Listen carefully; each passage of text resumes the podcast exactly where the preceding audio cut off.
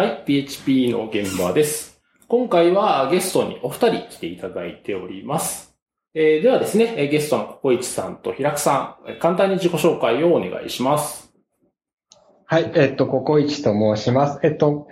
今はメルカリで、えっと、サーバーサイドエンジニアのマネージャーをしています。えっと、もともと昔は、あの、エスナってフレームワークを、えっと、お手伝いさせていただいたり、えっと、その後は何ですかね、Web プラス ディービー でモテモテ ピーエイチピー、今ではジェンダー問題になりそうな記事とか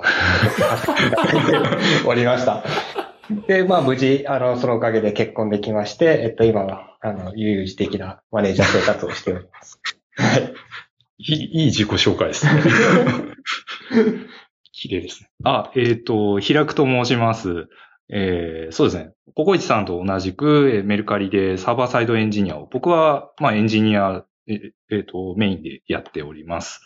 えー、メルカリは入社していちねんとはんとしぐらいなんですけど、えー、それより前から、まあ、あの、ピーエイチピー のカンファレンスであったりとか、ピーエイチピー 勉強会、東京の ピーエイチピー 勉強会ですね、とかで、えー、何回か話したりとかしてて、まあ、そういう縁があって、ちょっと転職して、えー、まあ、楽しい、あの、会、会社に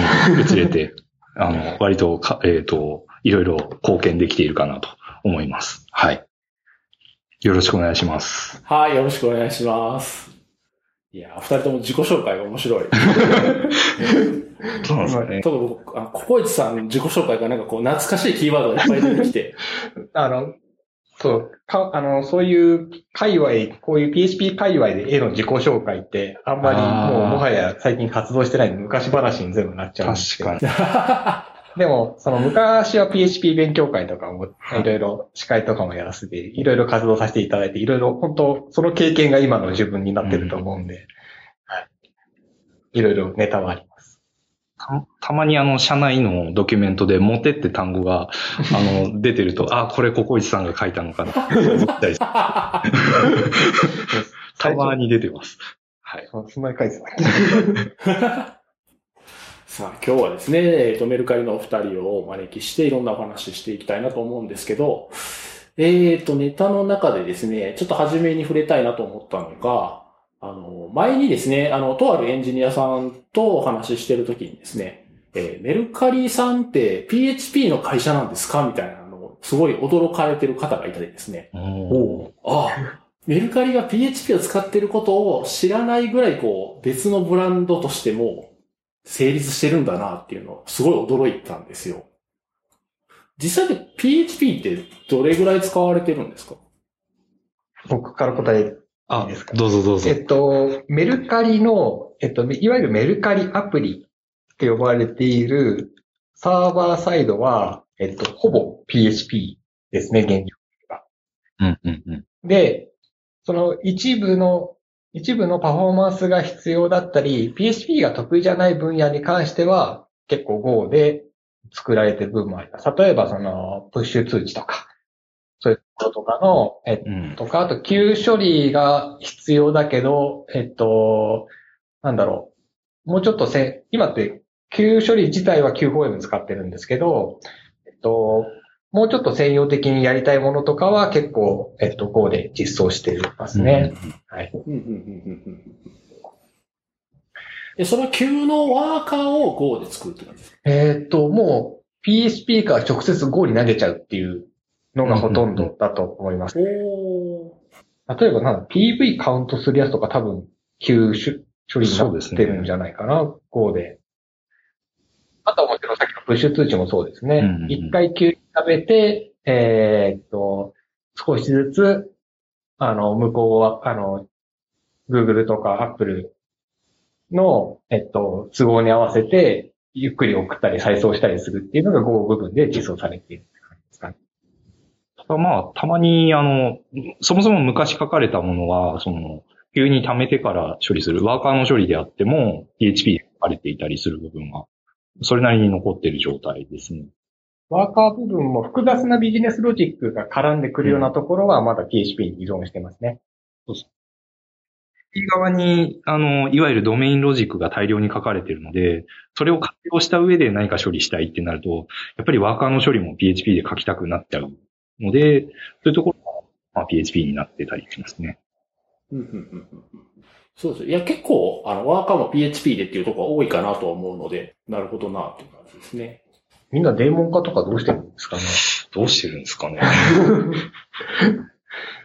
うちは昔から使ってる、本当、右脳時代から使ってる、パラレルレフォークっていうライブラリがあって、うんうん、それ使ってるんですけど、それも、まあ、社内の人が作っていて、結構安定して動いてますね。まあ、メモリーリークはしますけどね。あとなんか、デプロイのタイミングで、ワーカーだけちょっと、こう、あの、ライフサイクルっていうのか、あの、再起動のタイミングがずれたりするので、まあ、あの、えっと、普通の本体コードの方は普通にデプロイできてたんだけど、ワーカーで実はちょっと不具合が起きますっていうのはやらかしがちだったりはしますね。ああ、ワーカーが生き続けてるから新しいコードになってないんですか、ねうん、ここ数ヶ月はなんかそういうのに当たったことはない。だいぶ改善はしてきてますね、その辺は。はい、明確に障害ですっていうのはないかもしれないですね。うん、まあエラーは出るんだけど、ユーザーに見えるような障害にはならないとか、そういうレベルで。積んでますかね。それはじゃあデプロイしたときにワーカーも再起動するみたいな感じですか？確かそういう感じになってたはず。はい。うん。まああのドメインロジックを共有化したくて、えっと本体の エーピーアイ のコードが ピーエイチピー で書かれてて、ワーカーの処理もそれを使うようなコードになっているので、まあ同時に更新されてほしいと。なるほどなるほど。あとあるのはそのスーパーバイザー D とか使うとかはありますよね。あ、使ってます。使ってます。うん、あ、そういうの使ってるんですね。プロセスの管理は、そっちに任せて、まあ、僕たちそういうデーモン書く部分は、そのライブラリを使っているっていう感じですね。うん、なるほど、なるほど、なるほど。うん、あとあるのは、クローンで定義実行とかですかね。それはですね。うん、まあ、それは普通に、あれはありますね。はい、うんうんうんうん。それは全然普通にやってますね。うんあ、あれですね、あのワ、ワーカーをですね、だからそんなに、あの、急にジョブが入らないようなパターンですけど。うん、今のところ、そのパターンないですね。うん、むしろもう、うん、ガンガン突っ込んじゃってるのが多いですね。なるほど。予備できるワーカーがいれば、もう即座に処理開始するっていう感じです。うんうんうんうん、まあ、量が多いとね、そんな悠長に毎分実行とかじゃ、多分さばききれないと思うので。うん、そうですね。貯め、貯めればいいのかっていう問題でもないわけなので。うんうんうん。なんかもう、Q処理したかったら、まずとりあえずこの Q に突っ込んでけみたいな子がいるんですよ。うん。で、普通には基本的に突っ込んで、で、その Q のサイズが大き、量が大きくなりそうなものに関しては、そのそれぞれワーカーを別に作るみたいなワークフローになってるんで、うん、まあ、とりあえず何も考えず Q って感じですよ。うんうんうん。確かにあの、ピーエイチピー だとあの、ウェブ系の話はたくさん出てくるんですけど、そのワーカーとかの周りの話ってあんまり出てこないかもしれないですね。そうですね。うん。ソーシャルゲームが流行った時期に一回ガッと出た気がするんですけど、うん、なんかそこから落ち着いちゃいましたね、なんか。そういう キューフォーエム とかは、あの、Mac のこう、各自の環境でインストールするのがちょっと辛かったりはするので、そこは割と Docker 化が進んでて、あの開発に使いたいだけであれば、まあ、Docker に入っている、まあ、コンテナを落としてくれば使えるようになってるっていう感じですね。なんか独自ビルドをしてるミドルウェアっていくつかあって、その辺はこう、あの、ちょっと職人芸的な秘伝のタレっぽくなっちゃうんで、まあそれは一応 Docker に固めておけば、まあいいよね。うんうんうんですね。いやそういうのにはもうドッカーは本当最適ですよね。そうですね。ドッカー、ドッカーすごいよく使ってはいるんですけども、まあ本番が今ドッカーではないっていうところもあって、微妙にずれてる と, ところが残ってるんですよね。本番の環境と開発で使ってるなんかすごいかいあの簡易的な環境と キューエー 環境って呼ばれてるまあちょえっと事前に確認するための環境があって、そこも若干構成が違ってたりする。そのズレをこう、粛々と直していたりはするんですけども。でもこう、本番と全く、えっと、本番との、こう、準環境みたいな状態まで持っていくと、開発にはちょっと重苦しい状態になっちゃうんじゃないかみたいな悩みもあって、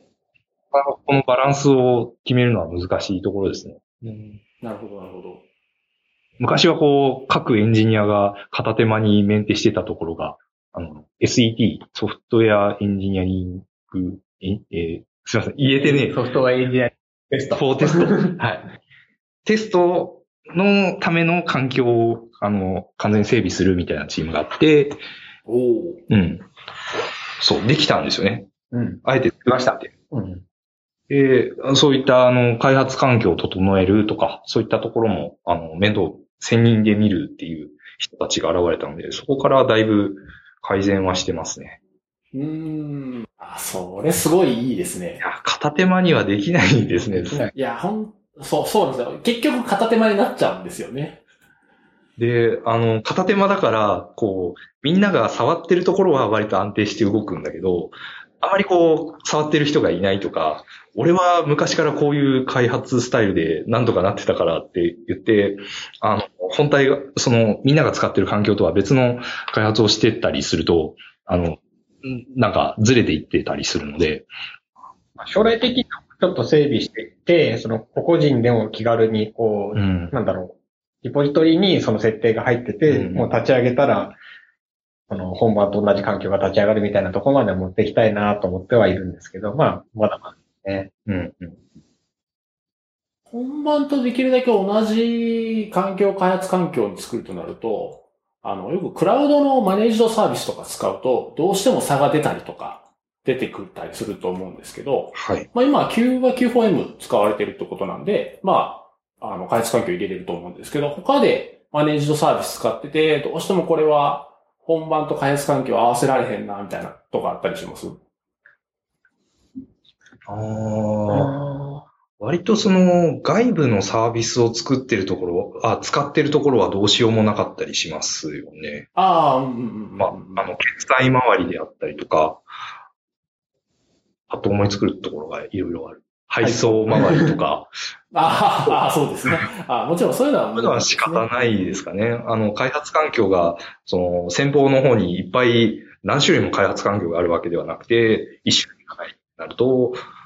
その キューエー 環境と個々人が使っている開発環境が一致してしまって、場合によってはなんか、向こう、先方の アイディー が重なって不具合が起きちゃったとか、そういうことはあるけど、まあ、個々人の環境だけの問題なので、まあ、諦めてたりとか、いろいろ。やり方はそれぞ、それぞれで工夫してやってるって感じですかね。あとは今は、あの、そのローカルで開発するようにはなってるんですけど、うん、例えば、その、まあ、もうちょっと、例えば ジーシーピー とか エーダブリューエス よりに作っていくのであれば、そちら側に開発環境を作ればいいだけかなと思ってるんで、うんうんうん、あんまりそうですね。気にしてないかな。今の キューエー 環境が、まあ実質そういうような感じなんですよね。あまりまあそこまで余裕のあるようには、今は開放してないけど、やろうと思えば、あの、なんだろう、要件的に、あの、共通的なサーバーが、えっと、用意されてて、それをみんなで触りたいですっていうような場合は、あの、臨時で、臨時で確保してもらって、キューエー とは別の環境をいくらでも作ることができるっていう状態ですかね。確かに開発環境もこう、昔は割とこう開発用のサーバーを立てて、そこに入って開発するとかも多かったと思うんですけど、それが、まあクライアント側の環境がすごくリッチになったので、各各 ピーシー で開発するようになって、まあ仮想マシンとか使って、できるだけ本番と似た環境にできるようになったんですけど、最近はやっぱり、そのクラウドのマネージドサービスとか使うことが多いんで、うんうん、じゃあやっぱり開発の時からマネージドサービスとちゃんと連携して動かした方が、まあより本番と近いんで、結局またそのサーバー上に戻っていったりもするのかなとかちょっと今思いました。そうですね。まあ、そっちの方が楽ですしね。そこのポリシーはちょっと、なんか決めきれてない感じはしますね。うん、なんか人によってはこう、オフラインでも開発したいんやっていう。まあなんか、うん、もう、そうですね。こういうことをやりたいんだったらっていうのはあったりするので、なかなか、うん、まだ定まってない気がする、社内としても。うん、あと、あとやっぱりこう、開発ツールとか、それこそ PhpStorm とか アイディー とかだと、やっぱり自分の Mac で起動はしたい。そうですね。けど、そうですね。コード自体はクラウドにあって、実行もクラウドでやってくれるみたいなのが、うん、なんかうまいことできたら、うんうん、そう。どっちのいいとこ取りですごいいいなとは思いますね。勝手にシンクしてくれますけどね、最近のデータは。確かに。開発ツールとかは割と自由なんですか？相当自由ですね。うん。あの、まあ、昔な、昔ながらっていうのもあれですけど、Vim、Emacs の人がいて、はい、で、その人たちの一部が結構、あの、インテリジェに置き換わってきてますね。うん、あの、あのこうしろってわけじゃないんですけど、普通に流行ってますね。あの、リファクトとかをガンガンかけるのに、やっぱ強いので、うん。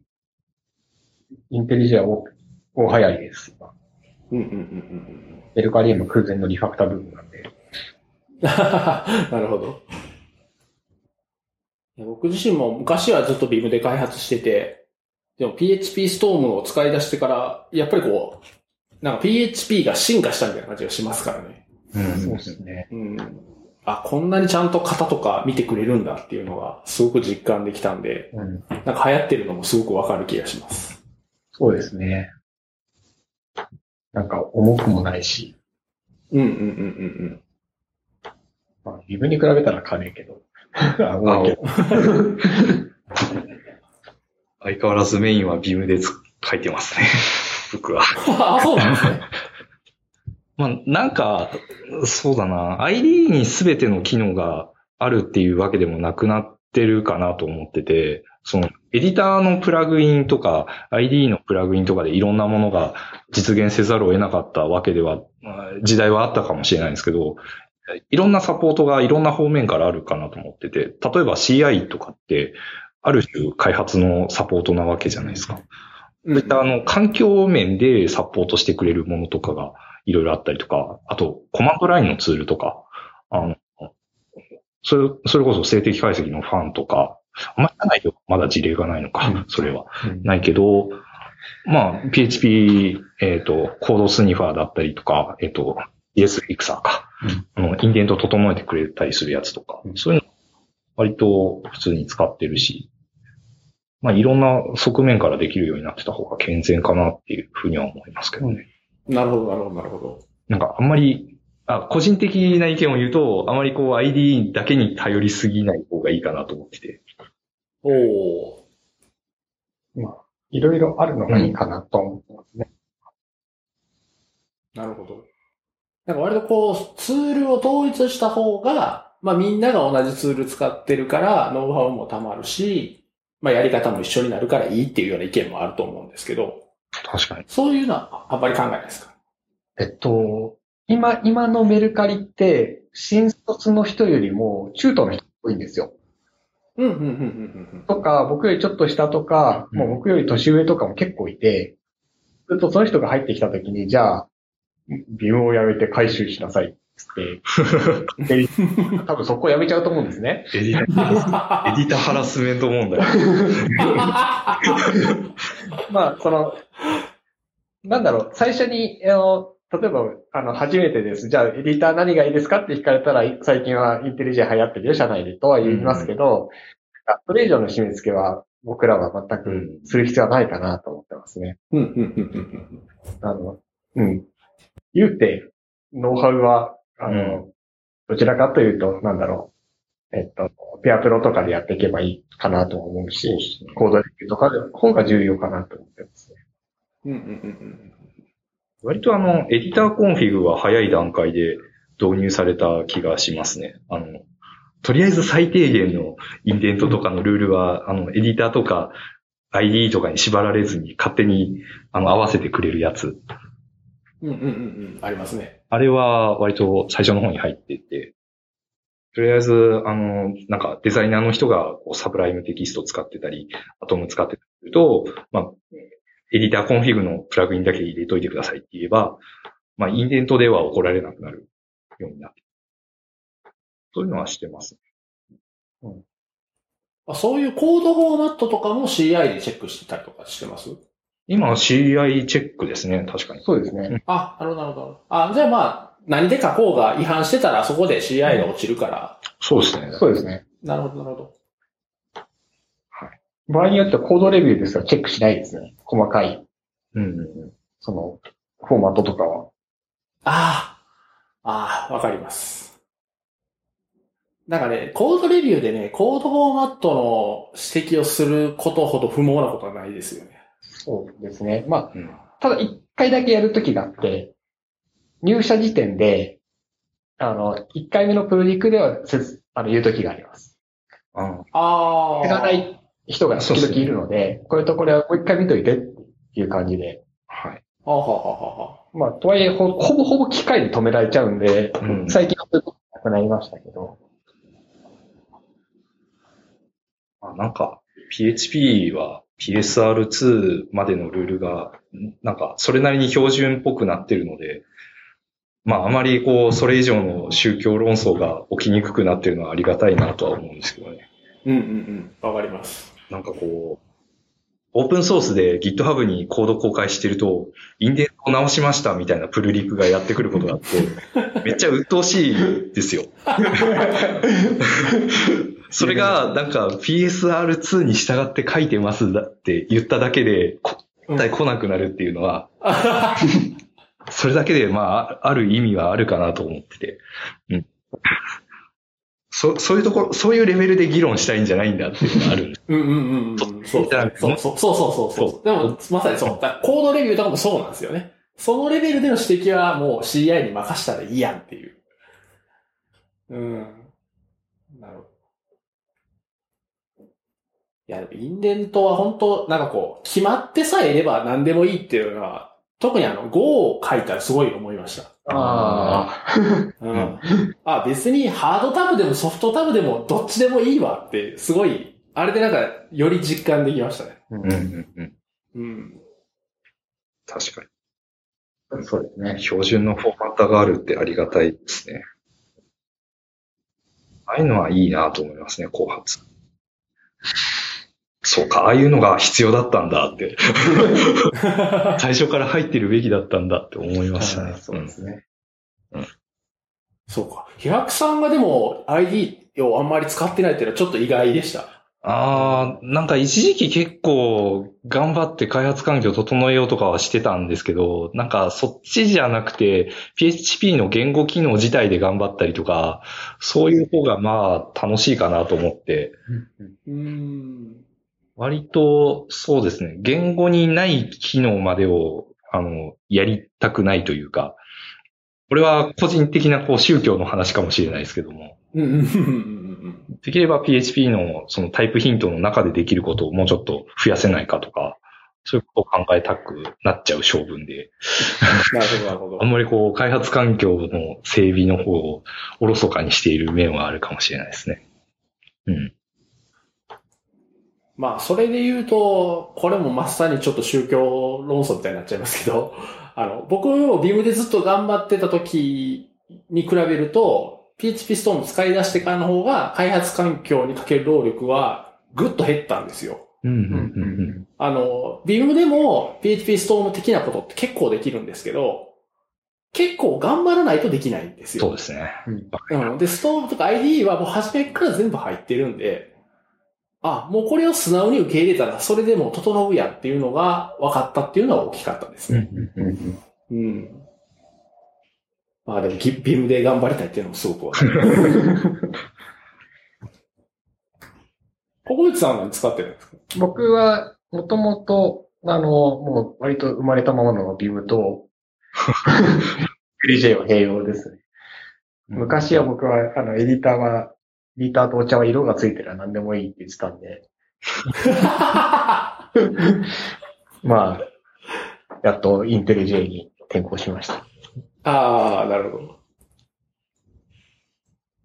ど。いや、楽ですね。うん、いや、楽ですね。設定しなくていいし。そう、もうそのままで大体動いてくれるんで、すごい楽ですね。じゃあ、このままだと、ちょっとエディターの話もしないそうなので、もうちょっと違う話もしていきましょうかね。えーとですね、まあメルカリさんの開発の話をいろいろ聞きたいんですが、その中でもですね、えーと、ちょっと前にあったメルカリのイベントであの発表された平久さんの資料ですかね。えーとですね、グローバル展開を支える量子的なサービス設計。はい。いちがつぐらいですね、にせんじゅうななねん、今年の。うん、はい。そうです。あ、そうですね。にせんじゅうななねんいちがつはつかのメルカリデーというところで発表されたですね。で、まあこれで、えっと、メルカリの中でも開発の、まあ、ポリシーとかがいろいろ書かれてるんですけど、あの、すごくいいなと思ったのがですね、まあ要は、開発するにあたって、えっと、当然なるリソースというのは限られててですね、うん、あの、すべてが完璧な状態で開発してリリースできるわけじゃなくて、うん、やっぱりどっかを優先順位につけてやらないといけないみたいなことがあってですね、まあその辺の話が書いてあるんですけど、で、これすごくいいなと思ってたんですが、これの反応としてですね、ちょっと興味深い反応がいくつかあって、おーというのは、えっと、開発の、なんですかね、正しさとか、綺麗に作るっていうことと、リリースのスピードっていうのは、こう、うまくバランスをとって、やった方がいいっていうのは多分、あの、平久さんが書かれた資料だと思うんですけど、意見として出てたのは、いや、それは、あの、どちらかを選ぶものじゃなくて、両立させてこそエンジニアだみたいな意見があったんですよ。いやー、辛い。厳しい。厳しいです。あの、はい、僕はどっち、どっちの意見がどうかっていうと、僕は、僕もあの、平久さんの書かれたのがすごく、腑に落ちるというか、うん、僕もそういう考え方なので、あの、今はじゃあどっちが優先なんですかっていうのを話し合いながら決めたいっていうタイプなので、すごくわかる話なんですけど、やっぱりこう、まあ、高い理想を持ってはる人もいてて、うん、やっぱり中には、あの、ちゃんとできる人だったら、それはスピードを落とさずにちゃんとしたものが作れるはずみたいな意見の人がいたんですよ。うんうんうん、でもそれってあの、ごくごく限られた人だけの話というわけじゃなくて、多分そういう考え方を持って、もちろん今自分ができないからそれに向かって頑張ってるって人も多いと思うんですけど、うんうんうんうん、そういうのってメルカリさんの中で、なんだろう、いや、俺はちゃんと開発の完成度もスピードも両立できるっていう人っていてたりしないですか？うーん。なんか、ちょっと議論の軸が違う、あの、個人的に主張したかった内容としては軸がずれているかなと思ってて、そもそも何がちゃんと作ったってことになるんだろうっていうのが非常に難しいんじゃないかっていうのが個人的に主張したかったことですよね。あの、なんだろう、作りたいものがすごい決まってて、これを作りき、あの、しっかりした品質で作り切りさえすれば、すごいこう、莫、莫大なお金を生むんや、みたいなことが分かりきってたら、あの、それに向けてみんなで目指していけばいいじゃんっていう感じなんですけど、結構それが、もはやよく分からなくなっていて、まあもちろん仮説を立てて、これがきっと当たるんだろうってみんな思いながら、それを信じてやってはいるんですけど、うんうんうん、それがなかなか難しいのが今のなんか時代背景なんじゃないかなっていうのが個人的な意見ですね。なんかこれ い, いいですかね、話し続けてて。これあの、まあ、いちがつのメルカリデーのための資料だったんですけど、元ネタがあって、あの、そのちょっと前のあのリビルド エフエム で、森田さんっていう方が、あの、達人プログラマーをディスる回があって、めちゃくちゃ面白くて、結構元ネタだったりするんですよ。まあなんか、達人プログラマーっていう、こう、名著と呼ばれるですね、あの、まあ有名な本があって、まあ多分当時はアジャイルとかが、あの、出始めた時期なのかな？あの本が出たのは。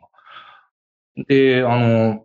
その、今までウォーターフォールで、あの、要件をしっかり定義して、そのためにみんな頑張って作りましょう。手戻りは許さんぞ、みたいな時代背景だったのが、それをもうちょっと良くするためには、えっと、どんなことをしていけばいいんだろうとか、なんかそういった議論の、あの、えっと、話が書いてある書籍だったわけですけども、結構古いわけですよね、もう。そこ、えっと、達人プログラマーが出た時期から、まあ、新装版が出たからそういう話が出てるんですけど、なんか時代背景として変わったことって何があるだろうっていう話が、まあ、されてて、それがすごく面白かったんですね。で、まあ、メルカリ社内とその議論とこう突き合わせて何が変わったのかっていうと、まあ、あの、何を作ってるのかっていうのが我々自身も分かりにくくなってるっていうところが大きいのかなと思ったんですよ。そもそもあの、えっと、要するにリーンスタートアップとか、そういった文脈で作りたいものも割と仮説を立てて、仮説でしかないんだから、失敗したとき、あの、すぐに違う方にスイあの、ピボットして、もう、あの、自由に、あの、作りたいものもそもそも、あの、作り変えていこうよっていうような文脈があったりとか、あと、まあ、なんか、そうですね。思っても見ないことが起きるんですよね。プロダクト運営してたら。で、あの、そういった時に何が重要かっていうと、思っても見ないことをあの想定するのはすできないわけなんで、じゃあ自分の想定してないことが起きたらどうやってリカバーしようかっていう、なんか今起きてる時に今すぐ対応できればそれでなんとかなっちゃうんじゃないのっていう、なんていうんですかね。作り切ってそれで終わりじゃなくて、リリースしてからずっとメンテする覚悟を持って、それを前提で作っていこうよっていうふうに、なんか、だんだん、あの、開発で求められているものというか、重要視されているものが、の比重が変わってきてるんじゃないかなっていうふうに、個人的に思ってて。で、メルカリの社内見渡してみても、なんかそれをみんな、なんとなく把握した上で作ってるんじゃないかな。プロダクトを作ってるんじゃないかなっていうのをすごい感じたので、それをなんとなくこう言葉にしてまとめたのがあの資料であって、あの発表であってっていう感じだったんですよね。うんうんうんうんうん。うんなんか多分うちの会社として、うん、じゃああのメンバーでそのなんだろうベストを尽くさない人、コードとしてえっと規定じゃないコードを書こうとしてる人がいるかっていうと別にそうではなくて。うんうんうんちゃんとリファクターして作り直されてる箇所も多々あるし、うん、あのバランスが取れた良いコードというか、そのちゃんと設計されたコードってのはすごくあるんですよ。うん、で、その上で、その上での話だと思っていて、うん、力を抜くべきところ、力を抜こうよっていうのが割と、えっと、なんだろう、スピード開発の中では重要なのかなと思っていて、逆に、力を入れるべきところには力を入れるのがもうスピード開発の一つだと思っていて、うんうん、平久さんがこの資料であの言ってくれたのはどちらかというと力を抜くべきところどこなんだろうっていう定義だと思ってるんですね。うん、ただえっとなんだろうちゃんと作ってないわけじゃないっていうのは、うんうんうん、あのコメントかなと僕は思ってますね。うん、なんか想像外のことはやっぱりあの当然起きて。例えば、今、まあもう全然落ち着いた話なんですけども、もともと日本のメンバーが、えっと、ユーエス のメルカリを作ってたりするんですけれども、ユーエス のメルカリっていうのはやっぱり想像外のことがたくさんあるわけですよ。例えば、えっと、日本にいて、じゃあ配、海外の配送の仕組みって何だろうって考えたときに、えっと、結構 ユーエス の配送周りというがっつり作ってあるんですけれども、今の日本のメルカリでは、配送を何箇所かと組んで、えっと、組み作ってますけれども、ユーエス は当初から、エーピーアイ 連携で完全に配送周りが制御されてて、そういったところがあるんですが、その配送周りとかは海外だとやっぱり全然想像ができないことがあるんですよね。例えば、なんだろ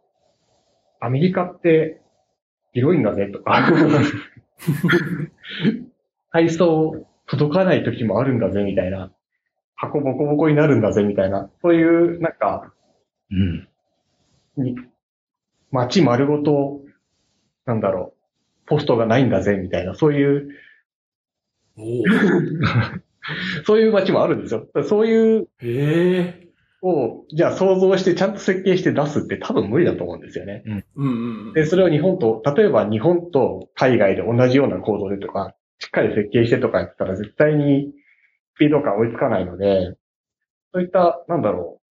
う。じゃあもうソースコード完全に分けちゃおうとか、うん、そういう、なんだろう、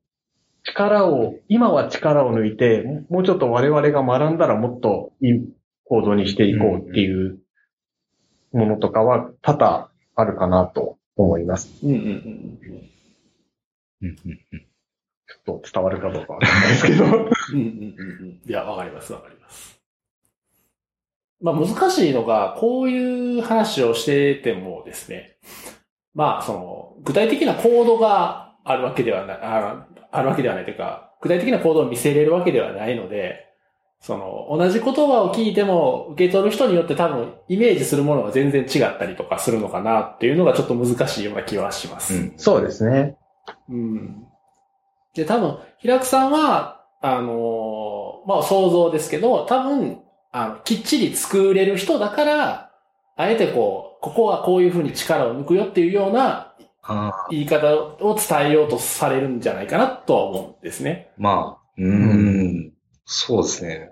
なんか力の配分が時代によって変わってくるんだなっていうところが、まあ、個人的なこう発見であって学びであって、うん、なんかそれが面白かったから、こんな風に、えー、あの、言ってみたんですけど、なるほど、なるほど、なるほど。例えば、アジャイルっていう、こう、名前のついたものって、あの、こう、普通の開発者にとっては、こう、福音というか、あの、あれで救われた人って結構いると思うんですよ。なんか、昔はこう、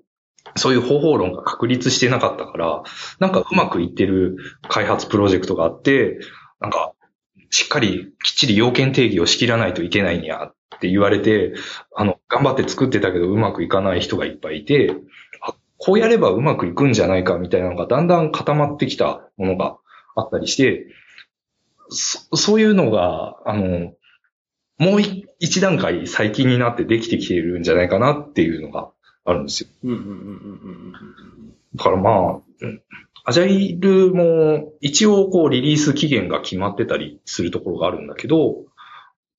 もうメルカリってリリース期限がいつ、いつになったらこうメルカリって完成するのかって言われると、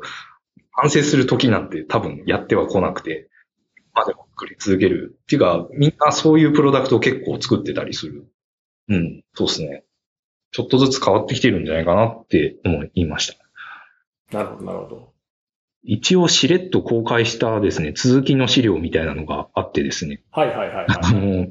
そう、これも、実は公開忘れてたんですけど、これもメルカリの、そうですね、あの、社内のミートアップイベントで話した内容かな。うん。なんか名前が欲しいんですよ。このアジャイルの次の、こう、リリースし、あの、リリースが完了せずに、こ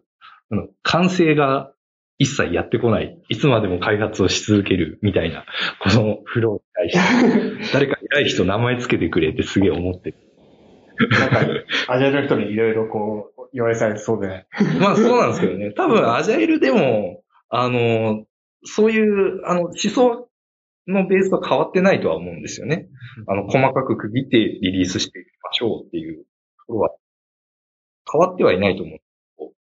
ただ、リリースした後にできることってこんなにいろいろあるんですよとか、そういった方法論が増えてきたりとか、っ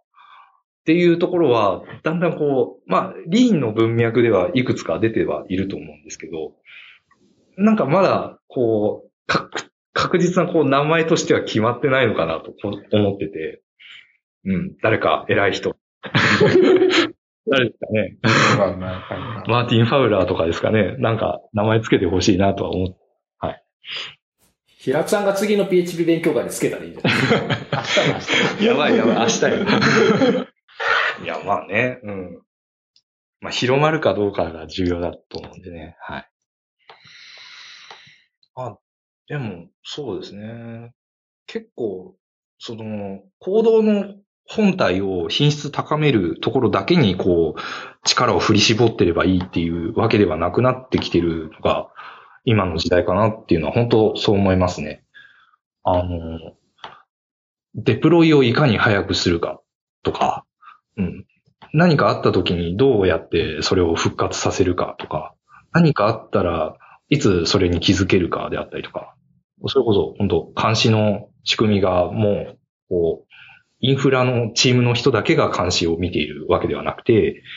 えー、もう現場の、あのー、なんだ、エンジニアは当然みんな見てるし、えっと、プロデューサーであったりとか、カスタマーサポートの人だって、場合によっては直接監視のアラートメールが飛んできた方が便利だったりとか、うん。そういったところがなんか、どんどんお互いに近づいてきているのかなっていうのは思います。うんうんうんうん。そうっすね。それ以上の意見はないんですけど。あ、あと、なんだ。会社の中で何が一番偉いのかっていう話が書いてたんですけど、何なのかなあ、メルカリの会、あの、転職してきてすげえ思ったのが、あの、うん、あ、割とサーバーサイドの地位が低いって思って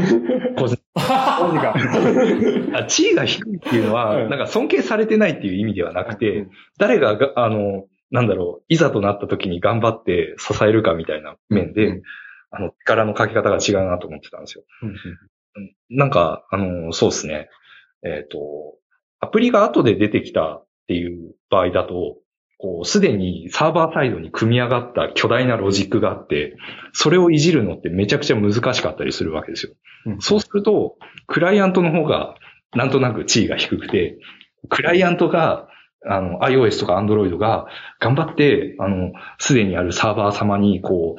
う、サーバー様のご機嫌を取りながら、こう、合わせてコードを書くような感じになっちゃいがちな。なるほど、なるほど。ところが、メルカリは、まあ、当然最初からアプリだったから、アプリが、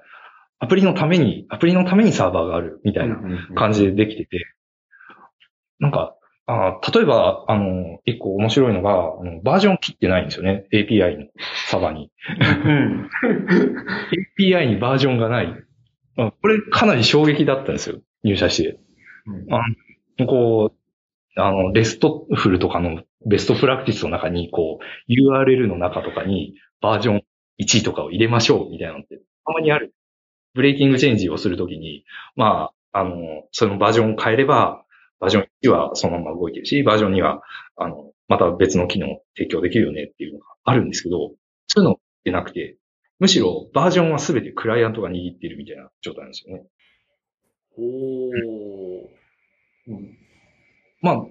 クライアント、iOS、Android の、まあ、あの、状態っていうのはすべて把握できてるはずなので、あの、このクライアントバージョンだと何ができて何ができなくて、リクエストはこういう形式で飛んでくるっていうのを把握した上で、サーバーが頑張ってそれに合わせて、あの、なんとかするっていう、なんかそんな感じなんですよね。へー。え、それバージョン番号つけない理由は何かあるんですか？うん、どうなんだろうな。今、今ついてないっていうのは多分大きいのかなと思ってて、その、なんだろう。まあ、大きい強制アップデートとかを目指して、バージョンコントロールするっていうのは、多分そのうちしていくことはあるかもしれないんですけど、うん、今のところは、その、発生してないっていうのは大きいんじゃないかなと思いますけどね。どちらかというと、ポジティブ。なんか、ブランチの話とも似てるかなと個人的に思ってて、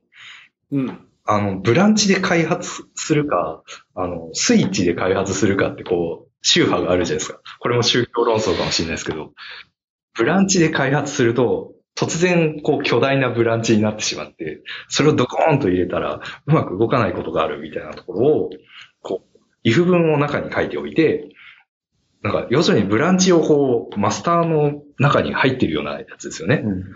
うん、なんだっけあの、正式にはフィーチャートグルとか言うんでしたっけあの、if 文をこういっぱい書いておいて、あ、スイッチをオンにするとその部分が有効になって、オフにすると絶対にここは通らないはずだから、まあ安心してリリースできますよね、みたいな。こう、うん、要するにこう、新しい機能を入れるときに、どうやって入れるかですよね。あの、if 文で書いていくと多分本体のコードは、あの、どんどんカオスになっていくんですけど。そうですよね。うん、まあ、ただ、あの、その複雑な状態っていうのをもう、あの、中にこう、広く浅く、こう、混ぜ込んだような状態で作り続けるっていうのと、ブランチだと大きく変わっちゃうんだけど、まあ、綺麗な状態にはしやすい。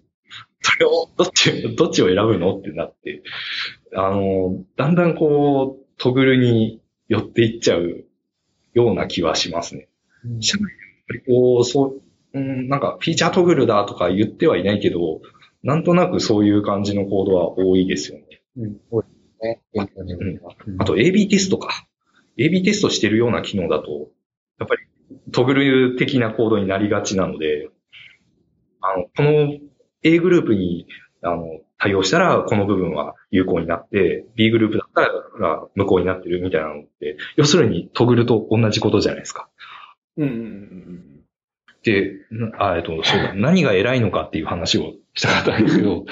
何, 何が偉いのかっていうと、要するにどうにもならないものが偉くなっていって、なんとかなるものが、割とち、がん、アクセク頑張るような、こう、力関係になってくるのかなって思ってます。なんか、iOS、Android って結局配布されてしまったものがあって、これは使い続けてしまう人がいるわけじゃないですか。それって割とどうにもならないもので、まあ、定期的にこう、強制アップデートという形で、すいませんがアップデートしてくださいと訴えかけることはできるんだけど、まあそんな、あの、乱発できるような技ではない。うん、そこ、どうしようもない部分が残ってたりするんで、だんだんこう、それはこう、あの、崇められるような偉いものになってしまって、なかなかどうにもできなくなっちゃったりする。これは多分サーバーサイドでも同じだと思ってて、うん、あの、サーバーサイドのコードがだんだん複雑に回帰になってきて、これはもう誰も触れないんやってなってしまうと、だんだんサーバー側が偉くなっちゃうんじゃないか。うんうん。なるほど。で、でも、なんか偉くしたくないよなっていつも。うん。まあ、今の課題感に直面する、うんすると、やっぱりサーバー側で頑張るっていうのは大きいかなと思いますね。うんうんうんうん。どうしてもクライアントエンジニアが今はそれほど多くないので、うん、そういう感じになってます。いや、でも本当、あの、ね、iOS と Android のアプリ、さっき、あの、平子さんおっしゃったみたいに、やっぱりリリースサイクルをそんなに早められないんで、やっぱ細かなところはもうサーバーでなんとかするっていうのはよくあるかなとは思いますね、確かに。そうですね。ちょっとですね、じゃあさっきのですね、あの、開発でどこを優先させるかとか、あとこう、スピード感を持って開発するっていう時の話にちょっと戻りたいんですけど、これ具体的にコードで、時間あればこういう風に作るんだけど、まあ今回はこういう風に、えー、そういうやり方をやめて別の方法でさっと作ろうみたいなって、具体的な話で、なんか出てきたりします。例えばあの資料にあったのはあのガード説を使うとかっていうのがあったと思うんですけど、はいはいはい、ああの僕もあのガード説よく使うので、あのあもっとみんな使ったらいいのにとはすごい思うんですよ。はい。なんか他になんかそういうのってあります？なんかありそうなのは例えば抽象化とか、うんうんうん、をあの過度にしないっていうかむしろやらないとか。なんかそういうのもあったりするのかなとかって想像したりするんですけど。ああ、まあ、割と エスキューエル の組み立てとかは、あまり抽象化しすぎないようにっていう意思を感じるので、僕はそれに合わせて書いてます。ああ。いわゆる オーアール マッパー的なものは使わずにってことですか？そうですね。オーアール マッパー、すごく単純なクエリであれば、あの、いい感じに作ってくれるものはあるんですけど、あまり複雑なことになっていくと、やっぱり エスキューエル を書いて、あのその エスキューエル はちゃんと、あの、レビューを通した、あの、まあ、本番で動かしても問題ないよねっていう エスキューエル で動かしたいっていうのはあったりしますね。うんうんうんうん。うん。まあ、でも、な、あれはなんとなく文化的なもののような気もする。うん、なんだろう、諦めて、諦めがちなところってなると、割と、よく、よく僕が最、あの、直面するのは、リージョンまたぎって、これ、この機能有効にできるんじゃないかっていうときに、リージョンまたぎ始めると、いきなりこう、難易度が跳ね上がるというか、スピード感がやっぱり落ちがちなんですよね。あまあ、コミュニケーションのコストがどうしても高くなってしまったり、とまあ、時差がありますからね。が問題が大きくてっていうのもあるし、えっと、結局頑張って作ってもあの、開発を進めていくと、これリージョン共通で使えるように作っといたんだけど、結局俺らしか使わなかったよとかいうこともあって。ああ、なるほど。ここ、もしこう、メルカリ全体で統一感を持って直せるんだったら直したいな、みたいなところが、いくつか思い当たる節がありますね。それはもう、それぞれのリージョンで、うん。各々必要なものを作るっていう感じですか？そうですね。あの、すごく似てるんだけど、あの、このリージョンでしか使われてない、こう、データベースのテーブルとか、あったりします。ああ、なるほど。結局、こう、テーブルの定義をコピペして、ただ、元のまんまだと微妙に使えないんだよっていう時に、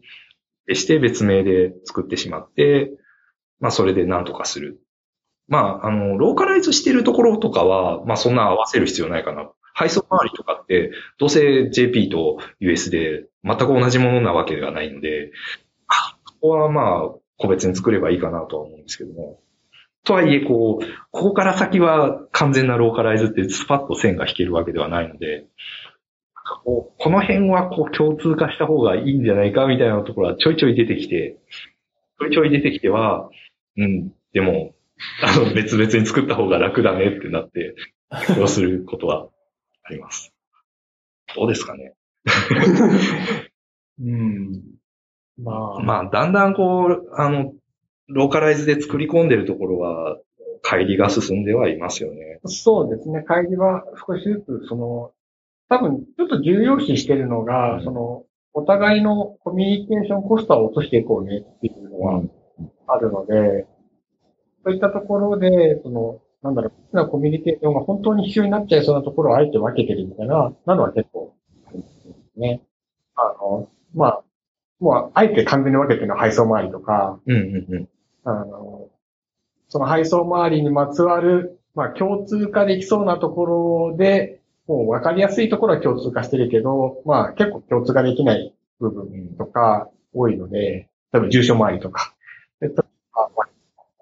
まあね、やっぱ海外の住所のフォーマットとか、ね、郵便番号のフォーマットとか、じゃあどうやって調べようとかいうところから始めるけど、うん、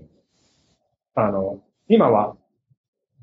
ユーエス、ユーケー、ジェーピー のさんカ所ですけど、じゃあ、なんかもうちょっとヨーロッパ広げていくとかになったときに、どこまで考えて設定しますかっていうと、やっぱり今は力を抜く箇所かなと思ってますね。うん、もちろん、あの、統合してオブジェクティブに設定することは当然できるんですけれども、うん、まあ、まだ各国の事情とかを我々もちゃんと把握できてる状態じゃないところから始まるので、その ユーエスディーエス の時も初めて ユーエス に行くわけで、まあもちろん、はい、あの研究した上で行きますけど、初めてやり始めることなので、やっぱり実際にリリースしてやってみないとわかんないことはたくさんあるので、そういうところはまず力を抜いて、うん、その、もう、その国のコードに、もう分けちゃうことが多いかなと思いますね。うんうんうん、まああとはもう完全に、完全に力抜いてるのはキャンペーンとかですかね。一回で消すので、その、キャンペーンのランダム性とかを保証するテストぐらいしか書かない感じですね。はい。キャンペーン周りは割とカバレッジが低い印象がありますね。うん。割と短期間なんですよね。ほんと数日で消えちゃったりするコードだったりするんで。あちこちにこう、コード編を埋め込むんだけど、すぐ消すからって、こう言い訳がコメントされてて、たまにあります。あります。まあ、もちろんそういうのは経営にかける要素はあるんですけどね。うん、なんか回数が多くなってくると、そういうのもなんか汎用化されてきますね。ああ、そう。なんとかで同じ処理さんかいぐらい書き始めると誰かが、うん、あの、切り出してくれたりします。なんか、昔エンジニアがやってたんだけど、あの、ツールが整備されて、プロデューサーだけで実行できるようになりました、みたいなものもありますよ。うん。ほー。配信とかも、あの、多分、ツールとして、プッシュ通知を、こう、指定したユーザーに対して、ブワーっと一斉配信するとかも、うん、昔はエンジニアの力がいくつか必要だったところが、完全にこう、ツール化されたとか、いうバナー、キャンペーンバナーとかもそうですよね。うん、バナーもそうですね。あの、アプリの中にこう、バナーって言って、ちっちゃい画像を出せる場所があったりするんですけど、その設定、昔はこう、エンジニアがこう、JSON的なもの、あの、デプロイしないと切り替わらなかったりした時期があるんですけど、今はもう、あの、割と自由自在に書き換えられるようになったりとかしますね。うん、前は本当、あの、バナーの設定とかを切り替え、あの、プロデューサーが切り替えるのが危なかったんですよ。うん、で、もし変えちゃうと、なんか何が起こるかわからないみたいなタスクだったので、それはエンジニアが自身が制御しようっていうところだったんですけど、うん、もうだいぶ我々も経験を積んで、あらゆるトラフィックに対応できるようになったので、プロデューサーにやってもらえるようにして、うん、なんか自分たちのドメインに特化しちゃって今伝わってるかどうか。いやいや、あの、面白いと思いますよ。確かにそういうのって、こう、最初、そういう要求が来たときって、まあ考えるよりじゃあ、じゃあできるだけ汎用的に作って、今後もできるようにしましょうみたいにがっちり作る方法もあるんですけど、そう作ったところでね、もう一回しかやらなくて未来をやらないとかなると、そのコード無駄になっちゃいますし、ね。そうですね。うん。だから最小限のコードで試して、まあ必要になったらもうちょっとこう、リファクタリングするなり、キーの足していくっていうのは一つの方法だと思いますね。そうですね。うん。うん。入社してから結構やらかしました。すごい将来のことを考えて、こういうことも来るんじゃないかなって思ったけど、全然使われなかった。ああ、なるほど、なるほど。うん。この部分作らずに、もうちょっと納期短縮できなかったかなっていう反省はいつもやってます。ああ。うんそういう時って、コードレビューとかで誰かが指摘してくれたりするんですか？そんなに作り込む必要ないよとか。うーんと、どちらかというと、うん、えっと、相談みたいのをする時があって、うん、こんな感じで作ろうと思うんですけど、うん、っていう時に、えっと、まだコードには落ちてないレベルの時に、うん、まあ、ここら辺は今力抜いていいんじゃないみたいな話をするっていう感じですかね。うん、ああ、なるほど、なるほど。逆に、ここら辺は今ちょっと本気出した方がいいと思う、みたいな。うん、どちらかというと、その、今からやろうとしているものの工数、どんぐらいって話すときに決めた、決めている感じですかね。うん、これのスケジュールでこうだったら全然間に合わないし、ちょっとここは力の声とかもあると。うん。その辺のジャッジイベントを、まあ、ココイチさんとかのマネージャーの方がやられてる。うーん、まあ、もちろん、経験豊富なエンジニアとして、えっと、話はすることはありますけれど、基本的にはチーム内は同じドメインで考えられる人が、やるっていうのが多いですかね。えっと、基本的には同じチームにひとりないしふたり以上は、えっと、エンジニアがアサインされているようにできるだけしているので、その中で話し合ってほしいと思って、で、その上で困ったら、まあ僕とかに相談すればいいと思うんですけど、まあ、もっと近い、近くにエンジニアいるんだからそこで決められるでしょって決められなかったら相談してね、だと思う。そこでずれたらまた反省して、あの、そうですね。反省してまた正しい方向に行きましょうよ、だけで済む。えー、なんか、チーム内で話し合う方を重視してますね。もちろん、あの、辛かったら、もちろん相談に乗って、企画、マネージャー、他のマネージャーにすいません、これすごく時間かかりそうなんですけど、みたいな話はもちろんありますけど。うんうんうん。確かになんかその辺のこう、なんだろう、どれぐらいの完成度が求められるかっていうのは、ちゃんと話し合いをしないと、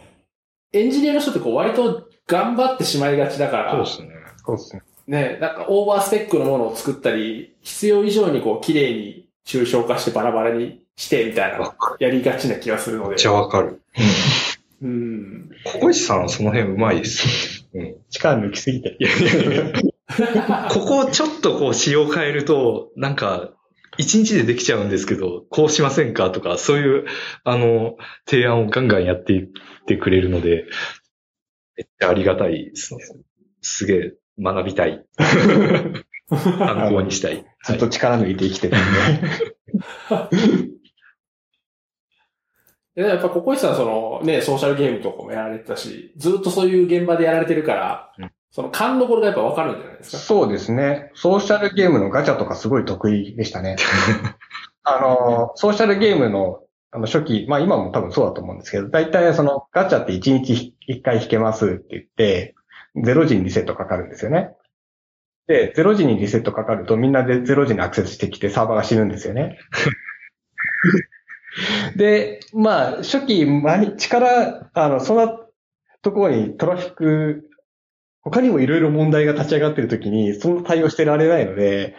じゃあどうするかっていうと、あの、その、いちにちの定義を夜中のさんじとかにするんですよね。ほうほうほうほうほうほう。さんじにしとけば、そんな時間に起きてる人は少ないので、トラフィックが分散されて、リセットがずれるんで、トラフィックが分散される。安全。おー、素晴らしい。ロジック変えてないのに、設定をちょっと変えるだけでだいぶマシになるという。そう。これ、これが、まあもちろんゼロじになった方が分かりやすいんだけど、うん、第一段階の妥協点としてそういうところに置くっていうのは全然テクニックとしてはあって、うん、そういう力の抜き方っていうのは多分、あの、どの現場でも使えるテクニックなんじゃないかなと。他にもいっぱいやりたいことあるでしょ。じゃあここ力抜こうよって、プロデューサーと話をするっていうのを、多分、一つかなって思ってます。うん、すごいわかります。なので言うと、受託開発とかでも一緒ですからね、やっぱり。ね、うん、その、技術で解決するんじゃなくて、その、なんだろう。うん、まあ、仕様なり、そのビジネスのやり方をちょっと工夫するだけで、こんなにも問題が解決できるんですよっていうことは、実際結構あったりするので。そうですね。うん、そういう技を身につける、身につけるっていうか、こう、相談できる環境にしとくっていうのは大事かもしれないですね。うん。なんか、降ってきたものはもう黙ってやらざるを得ないみたいな状況になると、で、そういう工夫もできないんで。そういえば、そう、こういう話するようになったの力の抜き方。力の抜き方、いいですね。いや、でもね、だ、大事ですよ、力の抜き方。力の抜き方っていうワードを今当てはめたのが、発明かもしれない。そうですね。まあ、仕様もそうだし、うんうん。なんか、大事なのは、その、仕様通りにこう、作り上げる、ガチガチに作り上げることではなくて、なんか、やりたいことをこう、実現できれば、何でもいいっていう。その、なんだろうね。あの、案件によってユーザーが損さえしなければ許されるものとかも存在してね。うんうん、例えば、その、なんだろう。ワンザクションが超厳しいのに課金をする箇所みたいなのが昔ゲームとかであって、うん、で、最低限うちが作ってるメルカリとかじゃないところの会社さんが、まあ、超トラフィックが高かった時に いちパーセント ぐらいちょっと取りこぼしてもいいかなみたいな、とか、うん、まあ、絶対取りこぼしちゃいけないんだけど、本当は。とか相談をして、今、ちょっとすごいトラフィック来てるんで、すいませんっつって、許してもらうとかは全然あるかなと思いますね。これ言えねえな。具体的な話が言えないところだ。いや、でもわかります。あの、何回か前のこの ピーエイチピー の現場でもあの話してたんですけど、なんか イーシー サイトとかで、例えば限定の商品とかの売り出しの時に、ダーッとアクセスが来て、まあ本当は全部裁かないといけないんですけど、まあとはいえ、あの限定数ぐらいはもうすぐに売り切れちゃうようなものなんで、まあ多少落ちて、その売り切れるまでの時間が多少伸びたところで、結局最後は売れるから、むしろこう、アクセスがバッと来て落ちるぐらいの方が、なんかアクセス殺到みたいなんで、むしろ人気が出るみたいな。ありますよね。うん、だから、いや、本当そうです。だから何を解決したいのかとか、何を達成したいのかが大事で、だから必ずしもそれが技術的な解決の方法だけじゃないっていうのは、結構大事な話ですよね。いいっすね。いや、僕はこの話好きなんですけど、それ、今思い出したんですけど、そういえば ピーエイチピー の話あんましてないなって思いました。そうです。はい。それはちょっと ピーエイチピー の話もしておきましょうかね。はい。じゃあですね、やっぱりまあメルカリさんといえば、まあ相当な多分トラフィックを騒いでいると思うので、まあそういったですね、えー、まあ高パフォーマンスを求められる ピーエイチピー コードの話をちょっと聞きたいなと思います。はい、はい、はい。で、普段ですね、まあ大きなトラフィックを騒いでいる上で、なんかこういうこと気をつけてるとか、あの、それまでの開発とはちょっとこういう部分を変え、変えてるとかっていうのって、ピーエイチピー コードの書き方でなんかあったりします？そうだなぁ。あんまり、なんかこれといって、ピーエイチピー で工夫してることっていうレベルだとあんまりない気がしますけどね。なんか、まあ、なんかライブラリをつ、あの、使ってみたら意外とここの部分で シーピーユー 食われるんですけどっていうのが測定してみて分かっちゃって、そこを仕方ないからこうフルスクラッチ的に書き直してあの修正するっていうのはたまにありますけども。へー。なんかそれ以外ではそんなに意識してないかもしれない。どちらかというとデータベース周りとか、あの、エスキューエル の投げ方とかそこをすごく注意して書いている感じですかね。うん。うんですね。え、ちなみにその結構 シーピーユー 食ったライブラリって、まあ、具体的には言えないでしょうけど。具体的に言っちゃっていいんだったらガズルですけども。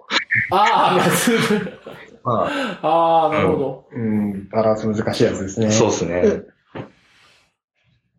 まあ、まあ、その辺はあの ピーエイチピー にそもそも並列リクエストをさせない方がいいんじゃないかとか言って、ミドルウェアが爆誕したりとかですね。いろんな方面でこう、あの、やり方を変えたりして、対応はしてるんですけども。ああ、それはプロビスとか使って書いた処理が重かったとか、そういう。ガズルの何が重いのかっていうのはちょっと難しいところで、僕もあの完全に把握してるわけではないんですけども、うん、ガズルってまあ裏側であのカール使ってるじゃないですか、シーユーアール。はいはいはい。あれのあの待ち合わせのコードが結構重くなりがちなんですよね。あの。マルチリクエストの時。そうそうそうそう。あの、並列リクエストを投げるときに、こう、レスポンスが返ってくるのを待つんですけど、あの、割と、その、ライブラリの エーピーアイ 的に、あの、すぐ ピーエイチピー に戻ってくるんですよ。あの、リクエス、レスポンスがちゃんと戻ってきたタイミングまでは、いい感じ、こう、あの、ランタイムの中で、いい感じに、ま、待っててほしいんですけど、すぐ戻ってくるので、その中で戻ってきたタイミングでいろんな処理をしてしまうと、割と一瞬で重くなるんですよね。あの、個人で、あの、まあ、コンポーザーの、あの、プラグインで並列リクエストする、あの、プラグイン書いてたりとかするんで、あの、カールを生で書くことがあったんですけど、これ使うの難しいなってすげえいつも思ってます。ガズルは中のコードがまあ割と複雑なので、まあ、綺麗なんですけど、これね、あの、速さを両立させるのは確かに難しいのかなとは思ってます。まあ、多分普通に使ってたらそんな重くなったりはしないとは思う。あとは結構、えっと、なんだろう。データベースへのアクセスを減らすために、まあ、よくあるテクニックだと思うんですけど、マスターデータを ピーエイチピー 化するって、うん。で、そのマスターデータが、まあ、巨大、アレイの配列の ピーエイチピー があるわけですよ、巨大な。はいはいはいはい。そいつが、えっと、読み込みが遅いっていうことがあって、これ、あの、前、えっと、風室さんって、まあ、素敵なパールのエンジニアがいて、えっと、彼が対応してくれたのが、えっと、まあ、エーピーシー とかで、当然キャッシュは、コードキャッシュはしてるんですけども、その上で良かったので、えっと、配列の部分を一回ファイルに落として、ファイル、そのファイルから読み込みをしてくれたんですね。なんか エーピーシー の雰囲気早そうじゃないですか。うん。だって普通に、あの、ファイルから読み込んだ方が早かったっていう前提。あって、ほうと思って、確かに早くなったんですけど、そういう深いテクニックとかもあったりはしますね。まあ、もっと言えば、そういう巨大なやつは、SQLite とかにしてしまえという話はあるんですけどね。うんうんうんうんうん。割と N プラスいち問題が、あの、最近のホットな話題で、個人的に。っていうのは、なぜかっていうと、あの、最近掲示板みたいなサイトを作ったんですよ。メルカリの中で。メルカリボックス。メルカリボックスっていう、まあ、あの、質問投稿できるフォーラムですね。作って。で、あの、まあ、リス、あの、掲示板なので、投稿のリストを出さなくちゃいけないっていう画面があるわけですよ。リストを出すってなると、えっと、えっと、リストの一件一件が、こう、実はいろんなテーブルをガッチャンコしないと、こう、構成できない情報でできてたりするんで、なんか、普通にオブジェクト思考的に、あの、作っていくと、えー、その、メインのエントリーのクラスがあって、その中に、こう、いろんなテーブルにまた問い合わせに行くようなメソッドが生えてて、それを一個ずつ読んでいきましょうみたいな作りにしちゃいがちなんですけど、それを、それをやると、こう、リストみたいなページを作ると、リストの中で、えっと、あの、ループを回しながら、一件一件、何回も何回も同じテーブルに、えっと、ちょっと アイディー を変えつつ、リクエストで、まあ、クエリがいきなりいっぱい飛び始めるようになっちゃう。はいはいはいはい。なんか、あの、なんだろう、Ruby on Rails とか、結構しっかりした、こう、フレームワークで、割と N プラスいち問題とか、あの、名前が付けられてて、出てくるんですけど、まあ、素直に書くと起きちゃうんですよね。うん。そこをあえて、あの、なんだろう、クラスの、そのエンティティ的なデータベースのレコードに対応しているようなクラスの方には、データを取ってこさせないように、あえてしておいて、一回こう、そのエンティティの配列みたいなのを作らせておいて、もう一回、もう一個外側でその集合を作るみたいなクラスを用意して、頑張って書くみたいなことをしていて、な、なんかこれ普通のこう、なんかオブジェクト思考的でもないし、普通の ピーエイチピー 的でもないし、不思議なコードを書いてるなって自分でも思いながら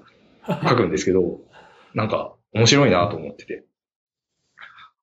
な、なんで、その、そもそも、あの、N プラスいちみたいなことをしちゃいけないのかっていうのは、まあ、あの、データベースの都合とかもあるんですけど、面白いのは、その、まあ、普通の ピーエイチピー の中の、ピーエイチピー のメモリ空間の中で閉じてる話だったら多分全く問題はなくて、なんで問題になるかっていうと、と、あの、データベースに問い合わせに行くってなると、それはきっと、まあ、データセンターは同じかもしれないですけども、ちょっと違うサーバーにあって、こう、通信が走った上で取りに行かなくちゃいけないっていう、いきなり遅さのレベルが違う経路になってるから、なんじゃないかって。なんだろう、速さが、まあ、めちゃくちゃ速い状態だったら、そんな工夫をいちいちする必要はないわけじゃないですか。うんうんうんうん、ただ、と、あの、この、問い合わせに行くっていうフローだけやたら遅いですみたいな経路があると、突然その、せ、あの、早くする最適解が変わって、えっと、問い合わせはなるべくいっかいに抑えたいと。回数はなるべく往復するだけで多少時間がかかるので、回数を減らすためにいっかい貯めて貯めたって貯めて、クエリをこう作り貯めておいて、それを一気にドーンと流した方が早くなるみたいな、そういうのがあって、まあ、そのためにこう、行動を変えなくちゃいけないっていうのは、ちょっと、なんか、うーんって思ったりはするんですけど。まあ、その、エンティティとは別のクラスがデータベースに接続して、データの集合をこしらえて、エンティティの集合を返すっていうのは、まあ、リポジトリとかではよくやる実装なので、まあまあ、別に割と一般的な方法かなとは思いますよ。まあ、あとその、まあ、アクティブレコードとかだとね、あの、今話してたような N プラスいち問題は割と起こりがちなんですけど。普通に作ると起きちゃうんで、普通に作らないっていうのが重要で。まあでもさっきのあの エスキューエル、ちょっと込み入った時は エスキューエル がっちり書くとかも一緒だと思うんですけど、やっぱりこうある程度の規模になってくると、エスキューエル 自体をちゃんとチューニングしないといけないところ出てくると思うんで、なんかその辺はもう、あの、オーアール マッパーとかみたいなアクティブレコードとかに任すんじゃなくて、自分たちでちゃんとした エスキューエル を書いて、ただその エスキューエル はちゃんとオブジェクトでラップしてあげるっていうのが、なんかどっちも、こう、綺麗さもそうだし、性能もだし、両方、あのー、ちゃんと成立できるからいいんじゃないかなと思いますね。うん。そうですね。こっちが勉強しちゃう。まあでもかん、いろんなこと考えて書い書かないといけないんで、大変だなぁと書きながら思ってはいますけどね。うん。まあ、あと N プラスいちは、あの、まあ、データベースへの負荷が一番なんか僕は大きいような気がしますけどね。速度もそうですけど。やっぱりその分だけね、クエリが鬼のように増えるとデータベースへの負荷も上がるんで、うんうんうんうん、そしかもそのリクエストがね、どんどんどんどん来たら、それこそ大変なことになるんで、まあそれを抑えるっていう効果が一番大きいような気はします。まあ、そうですね。はい。そう。こういう問題って、開発環境の小さなデータベースだとわかんないじゃないですか。ちゃんとまあもちろん エスキューエル とか、あの、ログ見ながら開発してたらですですけど、開発、うん、開発環境の動作環境、あ、動作テストぐらいじゃ多分出てこない問題なんで、うん、で、まあ キューエー、あ、キューエー のデータベースってどうしてるんですか？本番のやつを個人情報とかだけ落として使ってるとかなんですか？ キューエー のデータベースは キューエー 環境っていうのがあって、それはその、えーと、キューエー の人が作ったデータ、うん、いわゆる本番ではないデータがあります。うん、一部、一部のその、なんだろう、機械学習的な、あの、学習のデータとかは本番のものを使わないとやっぱり精度が出なかったりするんで、そういう一部の部分だけはコピーしたものを使ってたりは確かしたと思うんですけど、まあ、基本のデータベースは完全に全然別個のものですね。どうしても必要でない限りは別物を使ってます。だから、おっしゃる通り、そう、あの、キューエー で、キューエー 環境では全然パフォーマンスとか気にならなかったし、動作としては問題ないんだけど、デプロイしてみたら突然大変なことが起きたみたいなのは結構少ないかなと思ってて、うんうん、そのなんだろうこんあのちょっとやばそうなものっていうのはだいたいあの エービー テストで少しずつ公開していくんですね。パーセント公開してでなんか変なクエリになってないなとか見て、うんうん、で次 じゅっパーセント、ごじゅっパーセント みたいなのをや段階踏んでリリースしていくので。あの、ある程度、その重くなりそうなものっていうのは、まあ各所でチェックできるんで、うん、なんか、割と、それがいきなり問題になるっていうのは本当少ないですね。なんかいきなりドカンと出ちゃいましたって、本当ごく稀にありますけど、それもすぐ戻しちゃうので、なんかあんまり、その、本番でしかわかんない負荷で落ちましたみたいなのは、うん、あんまりないかなっていう。うんうんうん、それはじゃあリリースするときに現場の人たちはそんなになんだろうビビらなくてもいいっていうか過度に自分の環境でテストしまくったりとかそういうことしなくてもまあレビューとかで一通りとりあえず大丈夫だったらもうじゃあもうリリースして確かめようかみたいな雰囲気。そうですね。もちろんあの エスキューエル の実際のクエリのレビューとかはしますけど過度には確認はしていないと思いますね。うんいやさっきのそのコードの、まあ、どれぐらい作り込むかって話と一緒で、その、どれぐらいの、な、なんていうんですかね、その、パフォーマンスのこととかをちゃんと考えて、リリースするかとか、レビューに回すかとかって、それも結構やっぱり、現場の人が気になるところかなと思うんですよ。うんうんうん、なんかその、副機関として、あの、まあ、大丈夫だと、とりあえずリリースしてみて、まあ、限定的にリリースするし、でもし、最悪なんかあったら、すぐ戻すから、大丈夫やでっていう空気があったら、割とこう、どんどん出せると思うんですよ。はい。うん。ただそれ一回の失敗がすごい大きなことになるとかだと、そうですね。もう怖くて出せないですよね、なかなか。そうですね。うん。で、コードも、なかなかだから、既存のコードに手を入れづらくなるとか、うん、あの、怖いからもう触れないとか、だんだんそういう風になっていくと思うんで、なるほど。じゃあ割とこう、まあリリースして、すぐ戻せるし、その辺は割と安心して出せる。そうですね。少数から試せるっていうのは結構でかいかなと思います。うーん。まあ、リリースするときもちょっとドキドキするようなものだったら、これ戻し方大丈夫みたいなチェックが入って、うん。これをこうすれば戻せるよねっていうのを確認してから出したりするんで、そういう心理的なこう安らぎを得るみたいなのよくやってます。うん、いや最近よくあの心理的安全とか言うんですけど。はい。いや、僕はあの、そのリリースの心理的安全って結構大きいんじゃないかなと思うんですよ。重要ですね。うん。うん。なんかそれが担保されてるかどうかで、結局はその、開発のスピード感とかに関わってくる結構大きなところのような気がするので、なんかそういうのがこう安心してできる体制ができるというのはすごいいいですね。そうですね。うちって本当さんじゅっぷんにいっかいだいたいリリースされているので、うん、あの平日の時間、うん、そうするとそのまあ正直心配もしていられないっていうのもあるので、あのなんだろう心配しないでリリースできる体制っていうのもめちゃくちゃ気をつけてますね。うーん。ちょっとでもしくじると問い合わせがバーってくるんで。問い合わせがバーってくると、それの問い合わせ数でアラートが飛んでくるんですよ。うーん。問い合わせ数が一定以上超えました。すぐわかるんですよね。なんか失敗しちゃったなって、はい。ここまで発展しちゃうと本当にまずいんですけど。うん、本当にやったときはすぐわかります。うん、いいっすね、いいっすね。え、ちなみにデプロイって、なんかどういうツール使ってるとかってあるんですか？えっと、デプロイ自体の、そのコード自体は、えっと、アンシブHTML とデプロイスクリプトがあって、で、それを実行するのは、えっと、スラックのボットがいますね。ボットに話しかけると、なんか、やっていいですかっていう最終確認が求められて、あの、イエスって返事をすると、えー、マージがその場で行われるのかな？マージが行われて、えっと、出来上がったマスターブランチを固めて、えーまあ、必要な、あの、ビルド作業であったりとかを、まあ、踏み台のサーバーで行って、出来上がったをバルシンクしていく、みたいな感じ。なるほど、なるほど。うん、割とこう、そこのチューニングとかも、あの、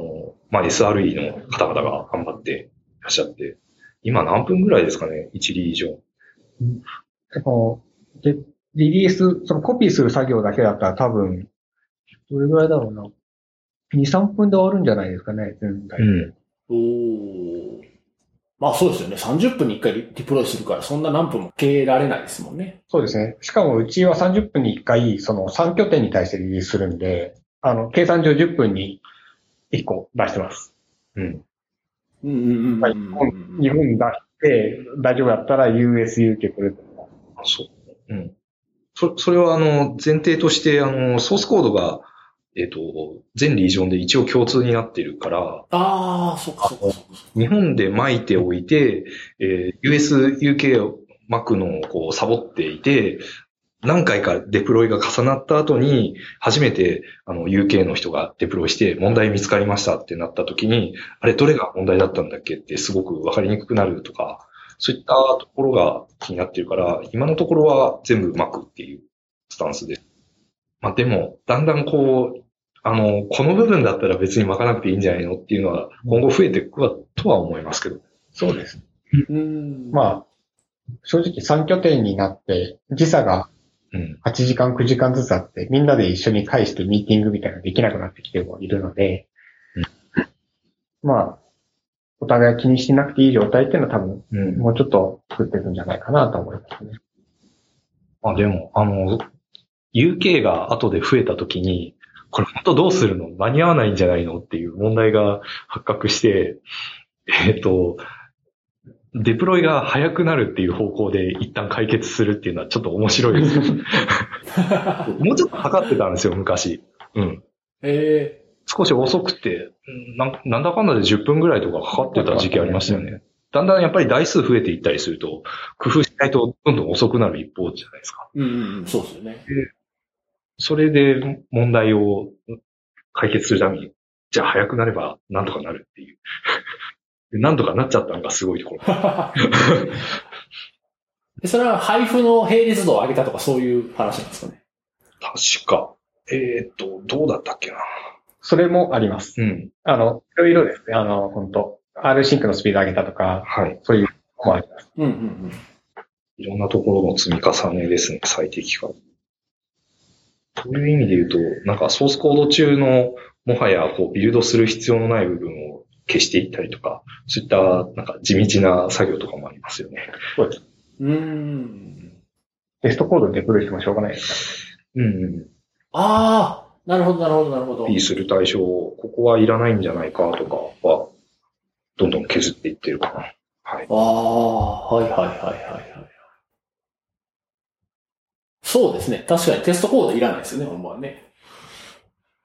ピーエイチピー の話。ピーエイチピー の話になかなか行き着かない。ピーエイチピー の話。一応書いたのはですね、あの、前、平久さんが聞いたにも書いたんですけど、アレイの処理の話。あれね。あの、はい、ピーエイチピー の巨大配列を、あの、まあ、方位置で愚直に回して処理するのか、はい、アレイマップだのを使って処理するのか、まあ、どっちがいいかみたいな話だったと思うんですけど、いや、これも実際現場でこういう話があるのかなとか思ったんですけど、これはまあ個人的な、あの、これ主義主張で言ってはいるんですけど、ぶっちゃけ現場でこれの書き方の問題でパフォーマンスにこう致命的な影響が出ることってまずない。あったことなくないですか？これは、あー、うん。ただこれの話を、この前僕らはしてたんだよね、確か。そうですね。でも、直してみたんだけど、全然早くならなくて。えっと、福岡。僕らが福岡出た時に、ちょうど、えっと、日本の、えっと、日本じゃねえや、えっと、東京のオフィスでこういう議論が巻き起こってて。へー。で、ちょうど酔っ払いながら話してたのが、この話になると思うんですけれども。ほうほうほう。あ、そうなんですね。あ、よかった。まあ、結果として、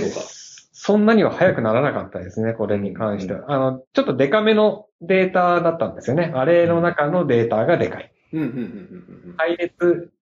自体がデカいのではなくて、配列の数が多いのではなくて、配列の中の一個一個のデータが大きいやつがあって。あー、なるほど。それを、えっと、じゃあ、えっと、まあ、コピーじゃなくしましょうっていうふうに見たんですけど、まあ、言うて、なんか行動が見づらくなった以上に早くはなってなかったっていう。うん、ああ、なるほど。そうですね。まあこの話もこの要素数が鬼のように多くないと多分あんまり、うん、出てくる話じゃないですよね。そうですね。うん。だし現実的にそんな鬼のような要素数の行動自体がどうなんっていう話にもなるんで。そうですね。うん。うん、まあものにもよるでしょうけど。まあ、いや。減らせますよね。うん、なんか、その配列を、でっかい配列いっぺんに処理するなんてあんまりウェブではないので、うん、まあ、バ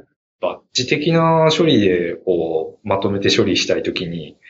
ああ、ここ全部メモリに乗っけきれれば楽なのになと思いながら、あの、ちょっと分けて書くことはありますけど。そうですね。まあ、その辺は割と ピーエイチピーセブン にすれば、解決しちゃうんじゃないの問題とかありますけどね。早くはなりますよね。うん。確かあの、セブンって、あの、配列の中身の構造が変わってて、メモリの使用量がだいぶ下がるとか、うん、そういう話ある。そうですね。いや、めちゃめちゃ下がりますね。うん。あ、そういえば ピーエイチピーセブン ではないんですか、じゃあまだ。えっと、一部は ピーエイチピーセブン に置き換わってますね。うん、今、えっと、コアの エーピーアイ はまだ、えっと、ピーエイチピーごてんろく なんですけれども、えっと、周辺ツール、例えば、えっと、ウェブ版とかは ピーエイチピーセブン に置き換わってますね。社内ツール系とかもそうですよね。管理画面とかも。そうですね。はい。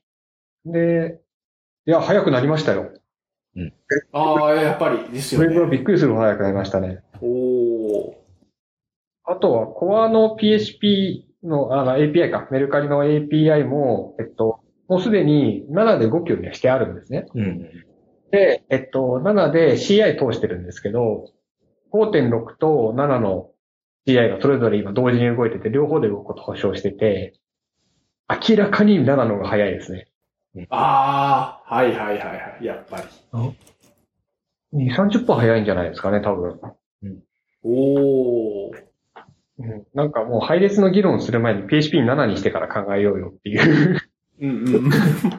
ぐらいのやつですね。いやー、そうなんですよね。あの、さっきのあの、ソーシャルゲームのリセットする時間を変える話と一緒で、なんかコードだけ見てるとわかんないってやつですよね、これ。そうですね。うん。実はランタイムを変えるだけでめちゃくちゃ早くなるとかもあるんで。エイチエイチブイエム ですかね。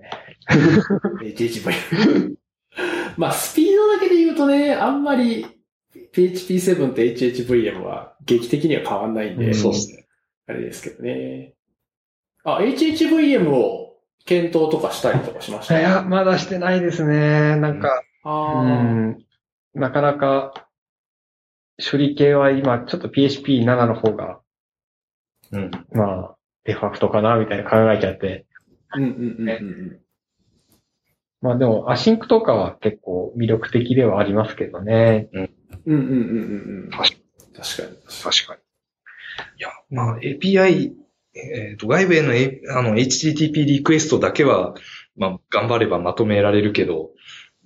MySQL にリクエストしながら エーピーアイ にもリクエストしたいとか、それがほぼ ピーエイチピー だと不可能状態なの。うーん。なんかそういうところまで面倒見てくれるのはすごい素晴らしいランタイムだなとは思うんですけど。うんまあ、MySQL 自体をこう並列でリクエストするなんてことはないと思うけど、うん、いろんなこう種類を混ぜたいっていうのがなかなか ピーエイチピー だとできないんですよ。やろうと思ったこと僕全くないんですけど、なんか、リアクト ピーエイチピー とかって、はい、MySQL の自動化とかやってますよね。この人は。あ、あると思います。あそこら辺調整すればできるっちゃできるけど、絶対できないね。結構そんなことになるね。しんどいっすね。なんか ピーエイチピー のその、非同期系の関数っていろいろあるんですけど、なんか中の人が、あの、こう、仲が悪いというのか、統一感全然ないじゃないですか。カールマルチはあるけど、それ待ち合わせできるのは、その、カールのリクエストをまとめ、複数まとめることだけで、それ以外のものを混ぜられないとか。うん、なんそう、MySQL も確か MySQLi に非同期の エーピーアイ はあるんですけど、複数コネクション入って、貼って、MySQL を複数投げられるとか、それぐらいの機能しかなかったと思うんですよね、確か。うん。なんかその辺の統一感のなさが、こう、あ誰も求めてないのかな、と思ったりとかも。そうしますね。うんまあ、ピーエイチピー 言語自体にそういう機能がないから、もう、拡張側でなんとかするしかないんで。そうですね。ね、まあもう拡張はもうね、自分のところしか面倒見ないんで、うん、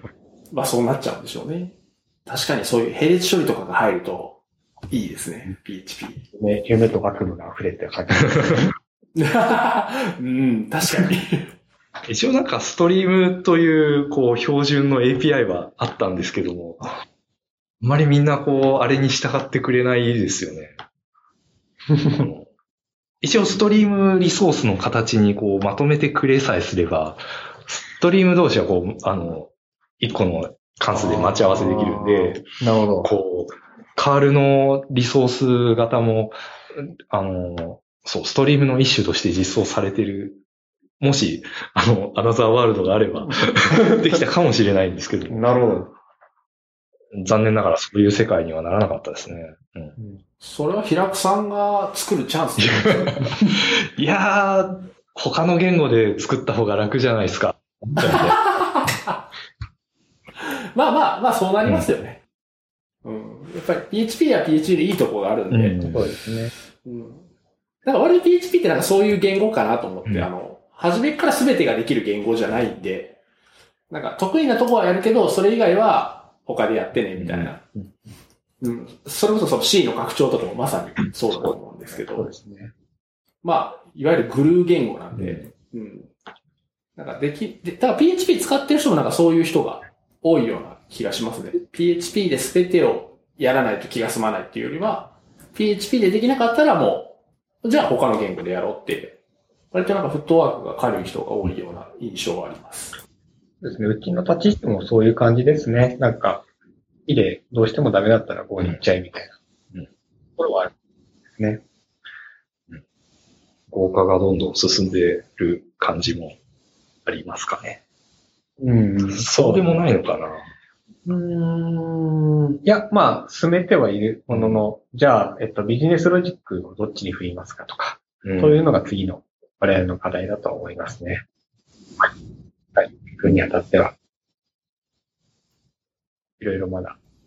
やらなきゃいけない。うん、逆に言うと ピーエイチピー できることもたくさんある。うんうんうん。なんかやっぱりこう、新しめの技術の方がキャッチーなんですかね。あの、何回か前に出ていただいたチャットワークさんもそうなんですけど、うんはい、ピーエイチピー めっちゃ使ってる会社なのに、あの、本当の ピーエイチピー コミュニティにいる人は知ってるんですけど、そっからこうワンホップとか外れると、あ、ピーエイチピー 使ってる会社なんだみたいな印象を持たれてしまうっていうのは。ああ、でも、そうですね。なんか、ピーエイチピー カンファレンスの福岡行きましたけど、メルカリ使ってますよっていう人多かったんですけど、僕は ピーエイチピー の話をしたくて、あの、立てたんですけど、ピーエイチピー の会社なんですかって言われることの方が多かったですね。ああ、やっぱり。あそう出してるはずなんですけどね。そうですね。うん、まあ、そんだけ ピーエイチピー はこう、枯れた言語ってことですね。そうですね。うん、拡張子出しましょう。表に。ホームドットピーエイチピー 懐かしい感じのですね。Facebook だってみんな ピーエイチピー 使ってる会社って分かってるわけじゃないですか。確かに。そうですね。アピール足りないですよ、我々は。ピーエイチピー を使ってます。なるほど。パワー、パワードバイ。あれを隠さずに行きましょう、みたいな。ヘッダに。配布メルカリっていうバージョンにして。さあ、そろそろいい時間まで来たんですけど、じゃあ、最後に、せっかくなんで、ココイチさんのガラケーの話聞きたいです。確かに。福岡の ピーエイチピー カンファレンスの、なんだあれ、ライトニングトークだって来てしたっけ？そうですね。あれで、ガラケーのサイト作ってますっていう発表があったんですよ。おお！少ないですか？えー、すごい！おじさん大興奮ですよ。しかも若者です、作ってるの。ええーえ、仕事で作ってる？仕事で作ってる風でしたね。ちょっと。ええー。あれはね、なんだろう。まず、まず S ジスなんですよってみんな言って、ええー、って言ってたんですけど、S ジスっていう表現が我々にとっては生ぬるいわけですよ。ピーエイチピー で言えば S ジスウィンなわけですよ。ウィン絵文字が崩れちゃうんです。なるほど。はいはいはいはいはい。そういうちょっとおじさんの思いを今ちょっと言う場所がなくて、飲み会の場所で探したんですよ、必死にこの人を僕は。探したんですけど、いなかったんですよ。あ、そうなんですね、残念。だから、言いたかったんですよ、僕は。エスジス Win だと。ピーエイチピー の時だ。そうです。あー、なるほど。え、今のガラケーって、どんな感じなんですかね？変わってないんです。変わってますよね、でもね。変わってるんじゃないですかね。そもそも、下手すると、ちょっと昔の端末だと、あの、エスエスエル が動かないはずなんですよね。うんうんうん、もう、エスエスエル がオワコンになっちゃってて、はい、セキュアな エスエスエル は通信はできないはずなので、多分そこら辺は当然変わってるか、確かに。あの、みんなもうセキュアなのを諦めて、そういう エスエスエル にしてるかみたいな。ティーエルエス だろうっていう。そうそうそうそう。はい。とか。確かに。もう俺も把握してないけど、一時期ドコモとかで JavaScript 動くようになってたじゃないですか。ああ、なんかありましたね。あの、そういうのとか、どうなったのかなとかは興味深いですよね。多分動いてるんでしょうけど。ソフトバンク。え、ガラケーサイトでリアクトとか動くんですか？エクマスクリプトバージョンいくつですかねみたいな。あフラッシュライトはまだ動きそうですね、逆に。ああ、確かに。ああ、懐かしい。確かに。クッキー使えないって言ってる発表もあったんですけど、ああいや、はい、使えますみたいな。うんうん、最後は使えるんですよね。うん、ああ、そうなんですね。うん、とか。確かにあったわ、クッキーが使えないから。簡単ログインがとか。そうですね。いろんなああ、あったあった。あったいや、使います、みたいな。これ、セキュリティ的にいろんなところやばいけど、あの、ネットワーク的にこう、あの、判定してるから大丈夫です、みたいな。さでなんとか乗り切ってた。そういうやつですね。はい。ありましたね。そうですよ。クエリーストリングでセッション アイディー みたいな。はいはいはい、そうですね。うん、今、今考えたらびっくりですけど。そうですね。ああいうのを、もう一回なんか、話したいなと思ったら、若者が話してて。大興奮でしたね。あ、ジェイエス 使えませんって書いてますね。ああ、そうなんですね。今どうなってんだろうな、ジェイエス。外部 シーエスエス も使えなくて、シーエスエス はベタ書きしてくださいみたいな。おお、そうですね。そうですね。インラインに書いてましたよね。そうですね。どっかに、その、うん、なんだろう。し外部 シーエスエス 読み込ませて、その内部にインライン展開するようなコンパイルがあるのか。ライブラリありますよ。あの、やば。昔アシアルさんが作ってて、あの、ユローフっていう人が公開してたんですけど。ああ、そうなんですね。えー、JavaScript と エイチティーエムエル はコンパイルするものだっていう時代を先取ってます、ね。先取ってます、先取ってます。あ、ほんまや。新しい。それが正しいのか、今のあれが正しいのか分かんないです。うん。どうせ手で書かないんだから、みたいな。そうあったあった。オープンペアまだある。オープンペアに手が。あれ、オープンペアって、あ見つけました、見つけました。よくわかんないけど。えー、いや、もう全く役に立たないノウハウですね。そうですね、もう。まあでもその彼にはもうすごい欲しい情報でしょうね。そうですね。まあ、多分ここら辺ってあの、なんだっけ、えっと、メール送信とかではまだ使えそうなテクニックではないですよね。確かに。うん。してるんで。うん。うん。うん。うん。うん。いや、すいません、そんな話ぐらいなんですけど、ね。ガラケー。いや、でも、その衝撃でしたね。あの、もうちょっと軽い話かと思ったら、発表した人がいたっていうのが。そう、すごいですよ。なかなか熱いですね。熱かったですね。ですね。ガラケーは死なずして。まあ、そろそろそろそろ。いや、死んでほしいですよね。なんか、一回掘り起こしてみると、なんか、新しいノウハウが生まれるかもしれないですけどね。うん。まあね、それあ確かに相当みんなでノウハウをつぎ込んできたので。うん。うん、確かに。今時のこう、スマホ前提にしている開発者はね、甘やかされてますもんね。そうですね。あれだけの制約のある中で、いや、僕もそんな開発してないんで、適当に言ってるんですけど。うん。うん。まあ。うん。そうですね。すみません、そんな話だけでした。いやー、あ確かにこの、このスライド面白いですね。ショーノートに貼ってます。ありがとうございます。これはいいですね。あ、あと、この話、まあ、ちょっと手短でいいんですけど、あの、キャリアの話をちょっと聞きたいなと思ってたんですよ。うんうん、あまあ、キャリアの話が手短にできるのかって話なんですけど。いくらでも話せるやつじゃないですか。そうですね。慣れ親しんだやつですね、最近は。どういう話ですか？いや、小市さんがその最近マネージャーしてますって書いてあったんですけど、まあ、もともとエンジニアでバリバリやってて、うんうん、で、今マネージャーになって、まあ、多分その現場でコードを書くとかっていうのは減ったと思うんですけど、なんかその辺はこう、特に違和感なく必要だからマネージャーの方に行ってるって感じですか？そうですね。今って、うちの会社って運がいいことにメルカリアプリしか作ってないんですよ。で、そうすると、あらゆるこう会社への貢献がメルカリアプリへの貢献なんですね。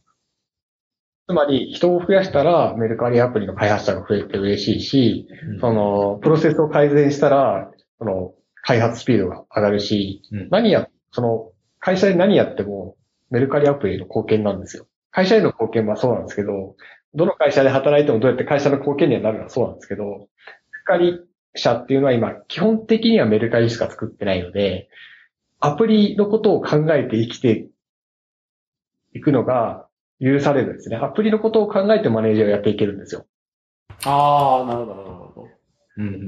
んうん、なので、なんか、割と今は僕はスッキリ仕事ができていて、なるほど。あ、その視点、全然知らなかった。もちろん、その、数が増えてきたらもうちょっとめんどくさいことにはなるかもしれないんですけど、あの、今のところ僕はストレスないんですよ。そう言って。で、うちの会社って、もともと僕って、あの、うちの会社入ってしばらくして、プリンシパルエンジニアって言って、エンジニアの方の、その手を動かす方の、あの、人に、しばらくなってて、そのにかげつごぐらいにマネージャーになったんですね。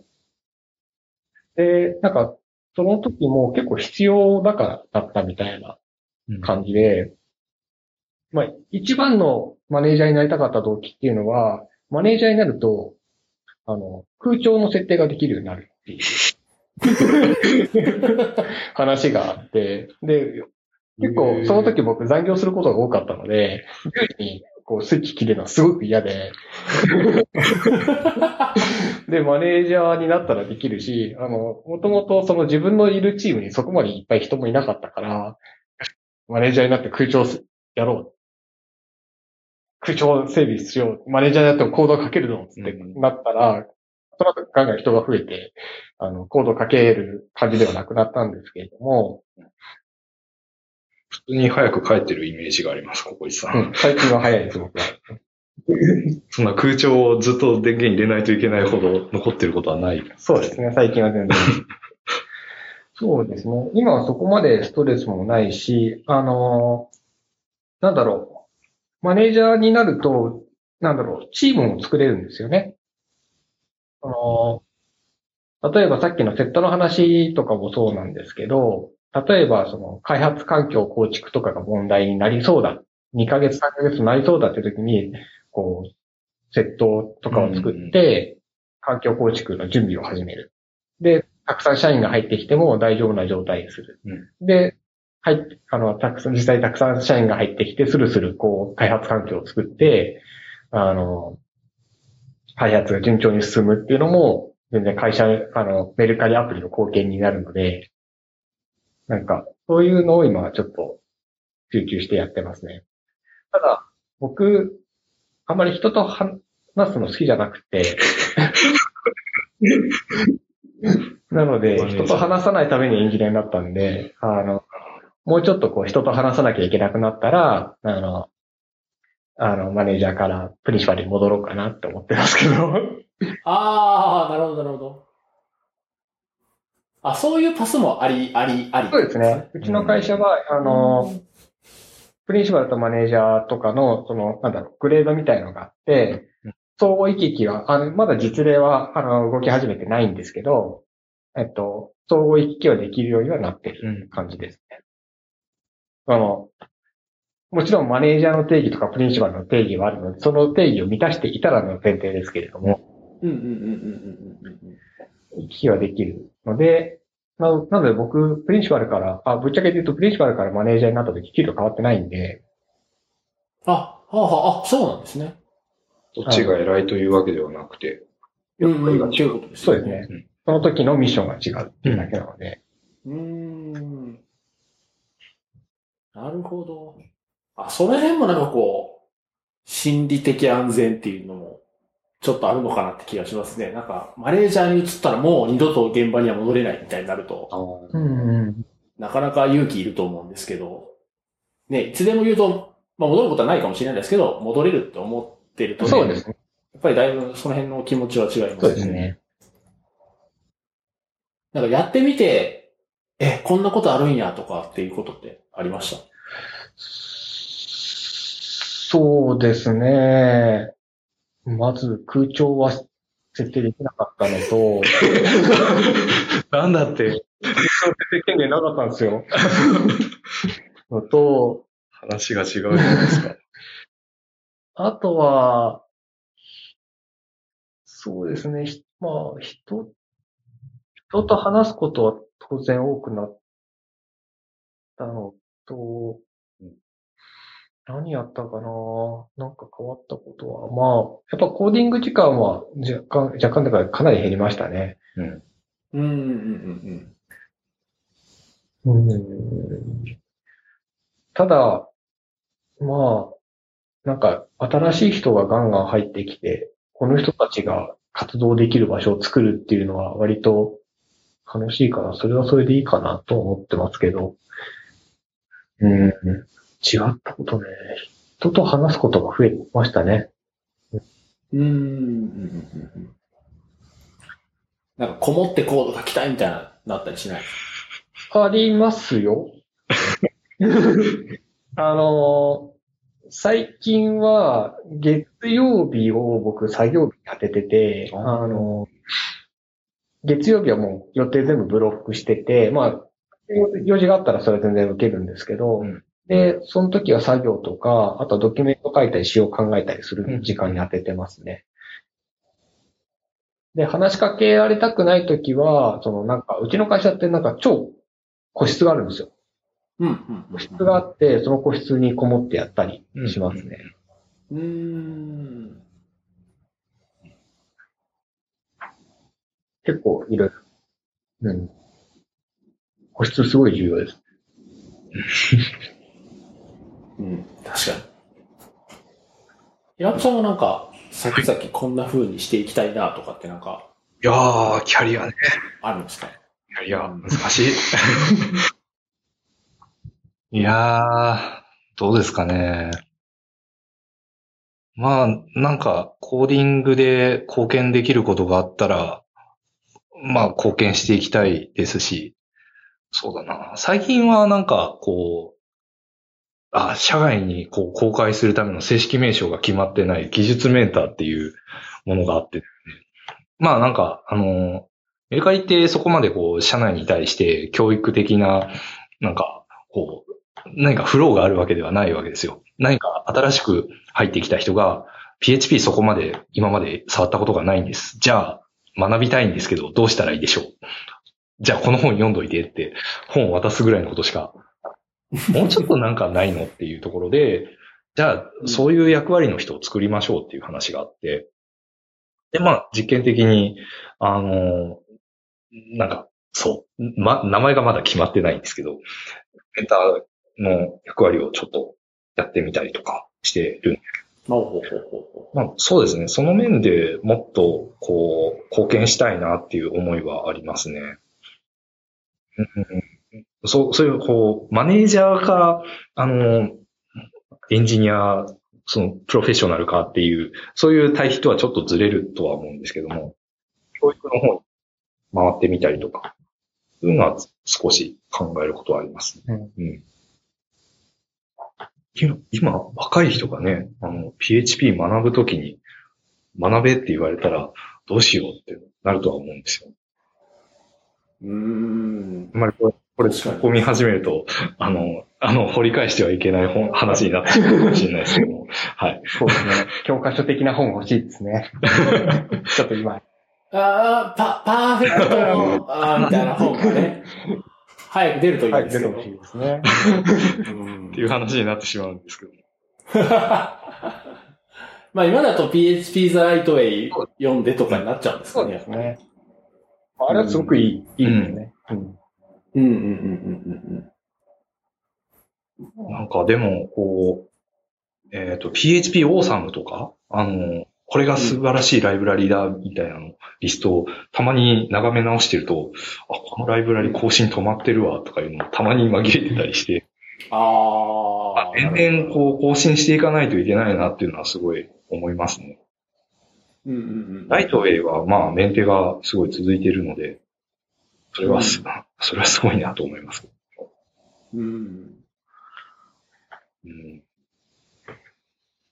まあ、本で言うと、あの、あ、iOS の本ですかね。が、なんか今日ツイッターで流れてきてたのが、うん、支援者、支援者というか、多分あの、先にお金を払って、うん、まあ、買う権利を先に買うみたいな感じだと思うんですけど、それがごひゃくにん集まったら書きますみたいなのがあって、ああ、すごい面白い方法だなと思ったんで、うん、なんか ピーエイチピー の本とかもそういう方法もあるかもしれないですね。確かに書いてみたけど売れなかったって悲しいですしね。うん、そうですよね。なるほど、本当だ。うんうんうん、へえ。うん、なんかやっぱりあと書いてるときってすごく不安というかこう、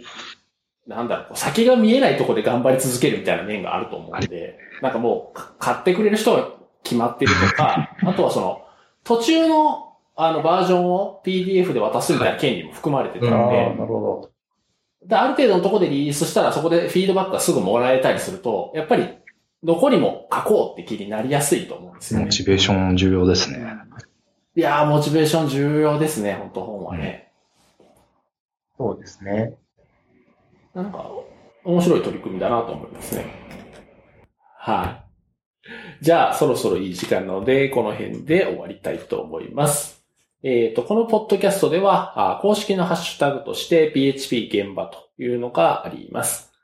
これをつけて、ツイートなど、感想とかですね、ご意見などをツイートしてもらえると、我々見てますので、ぜひお願いします。意外とですね、あの、私自身も当然見てるんですけど、あの、ゲストで出ていただいた方も見てられるようなので、はい、お二人への感想などもぜひお願いします。よろしくお願いします。ありがとう。よろしくお願いします。で、あとですね、えっと、iTunes ストアのポッドキャストのところでですね、ピーエイチピー の現場にスターとかですね、レビューなどもいただけると嬉しいです。あの、こういうのってやっぱりこう、地道に言い続けてるとですね、あの、回を追うごとに今んとこじわじわと増えていってるので、はい、あの、まだの方はぜひお願いします。はい。ということで、今回の ピーエイチピー の現場のゲストは、ココイチさんとヒラクさんのお二人でした。お二人ありがとうございました。ありがとうございました。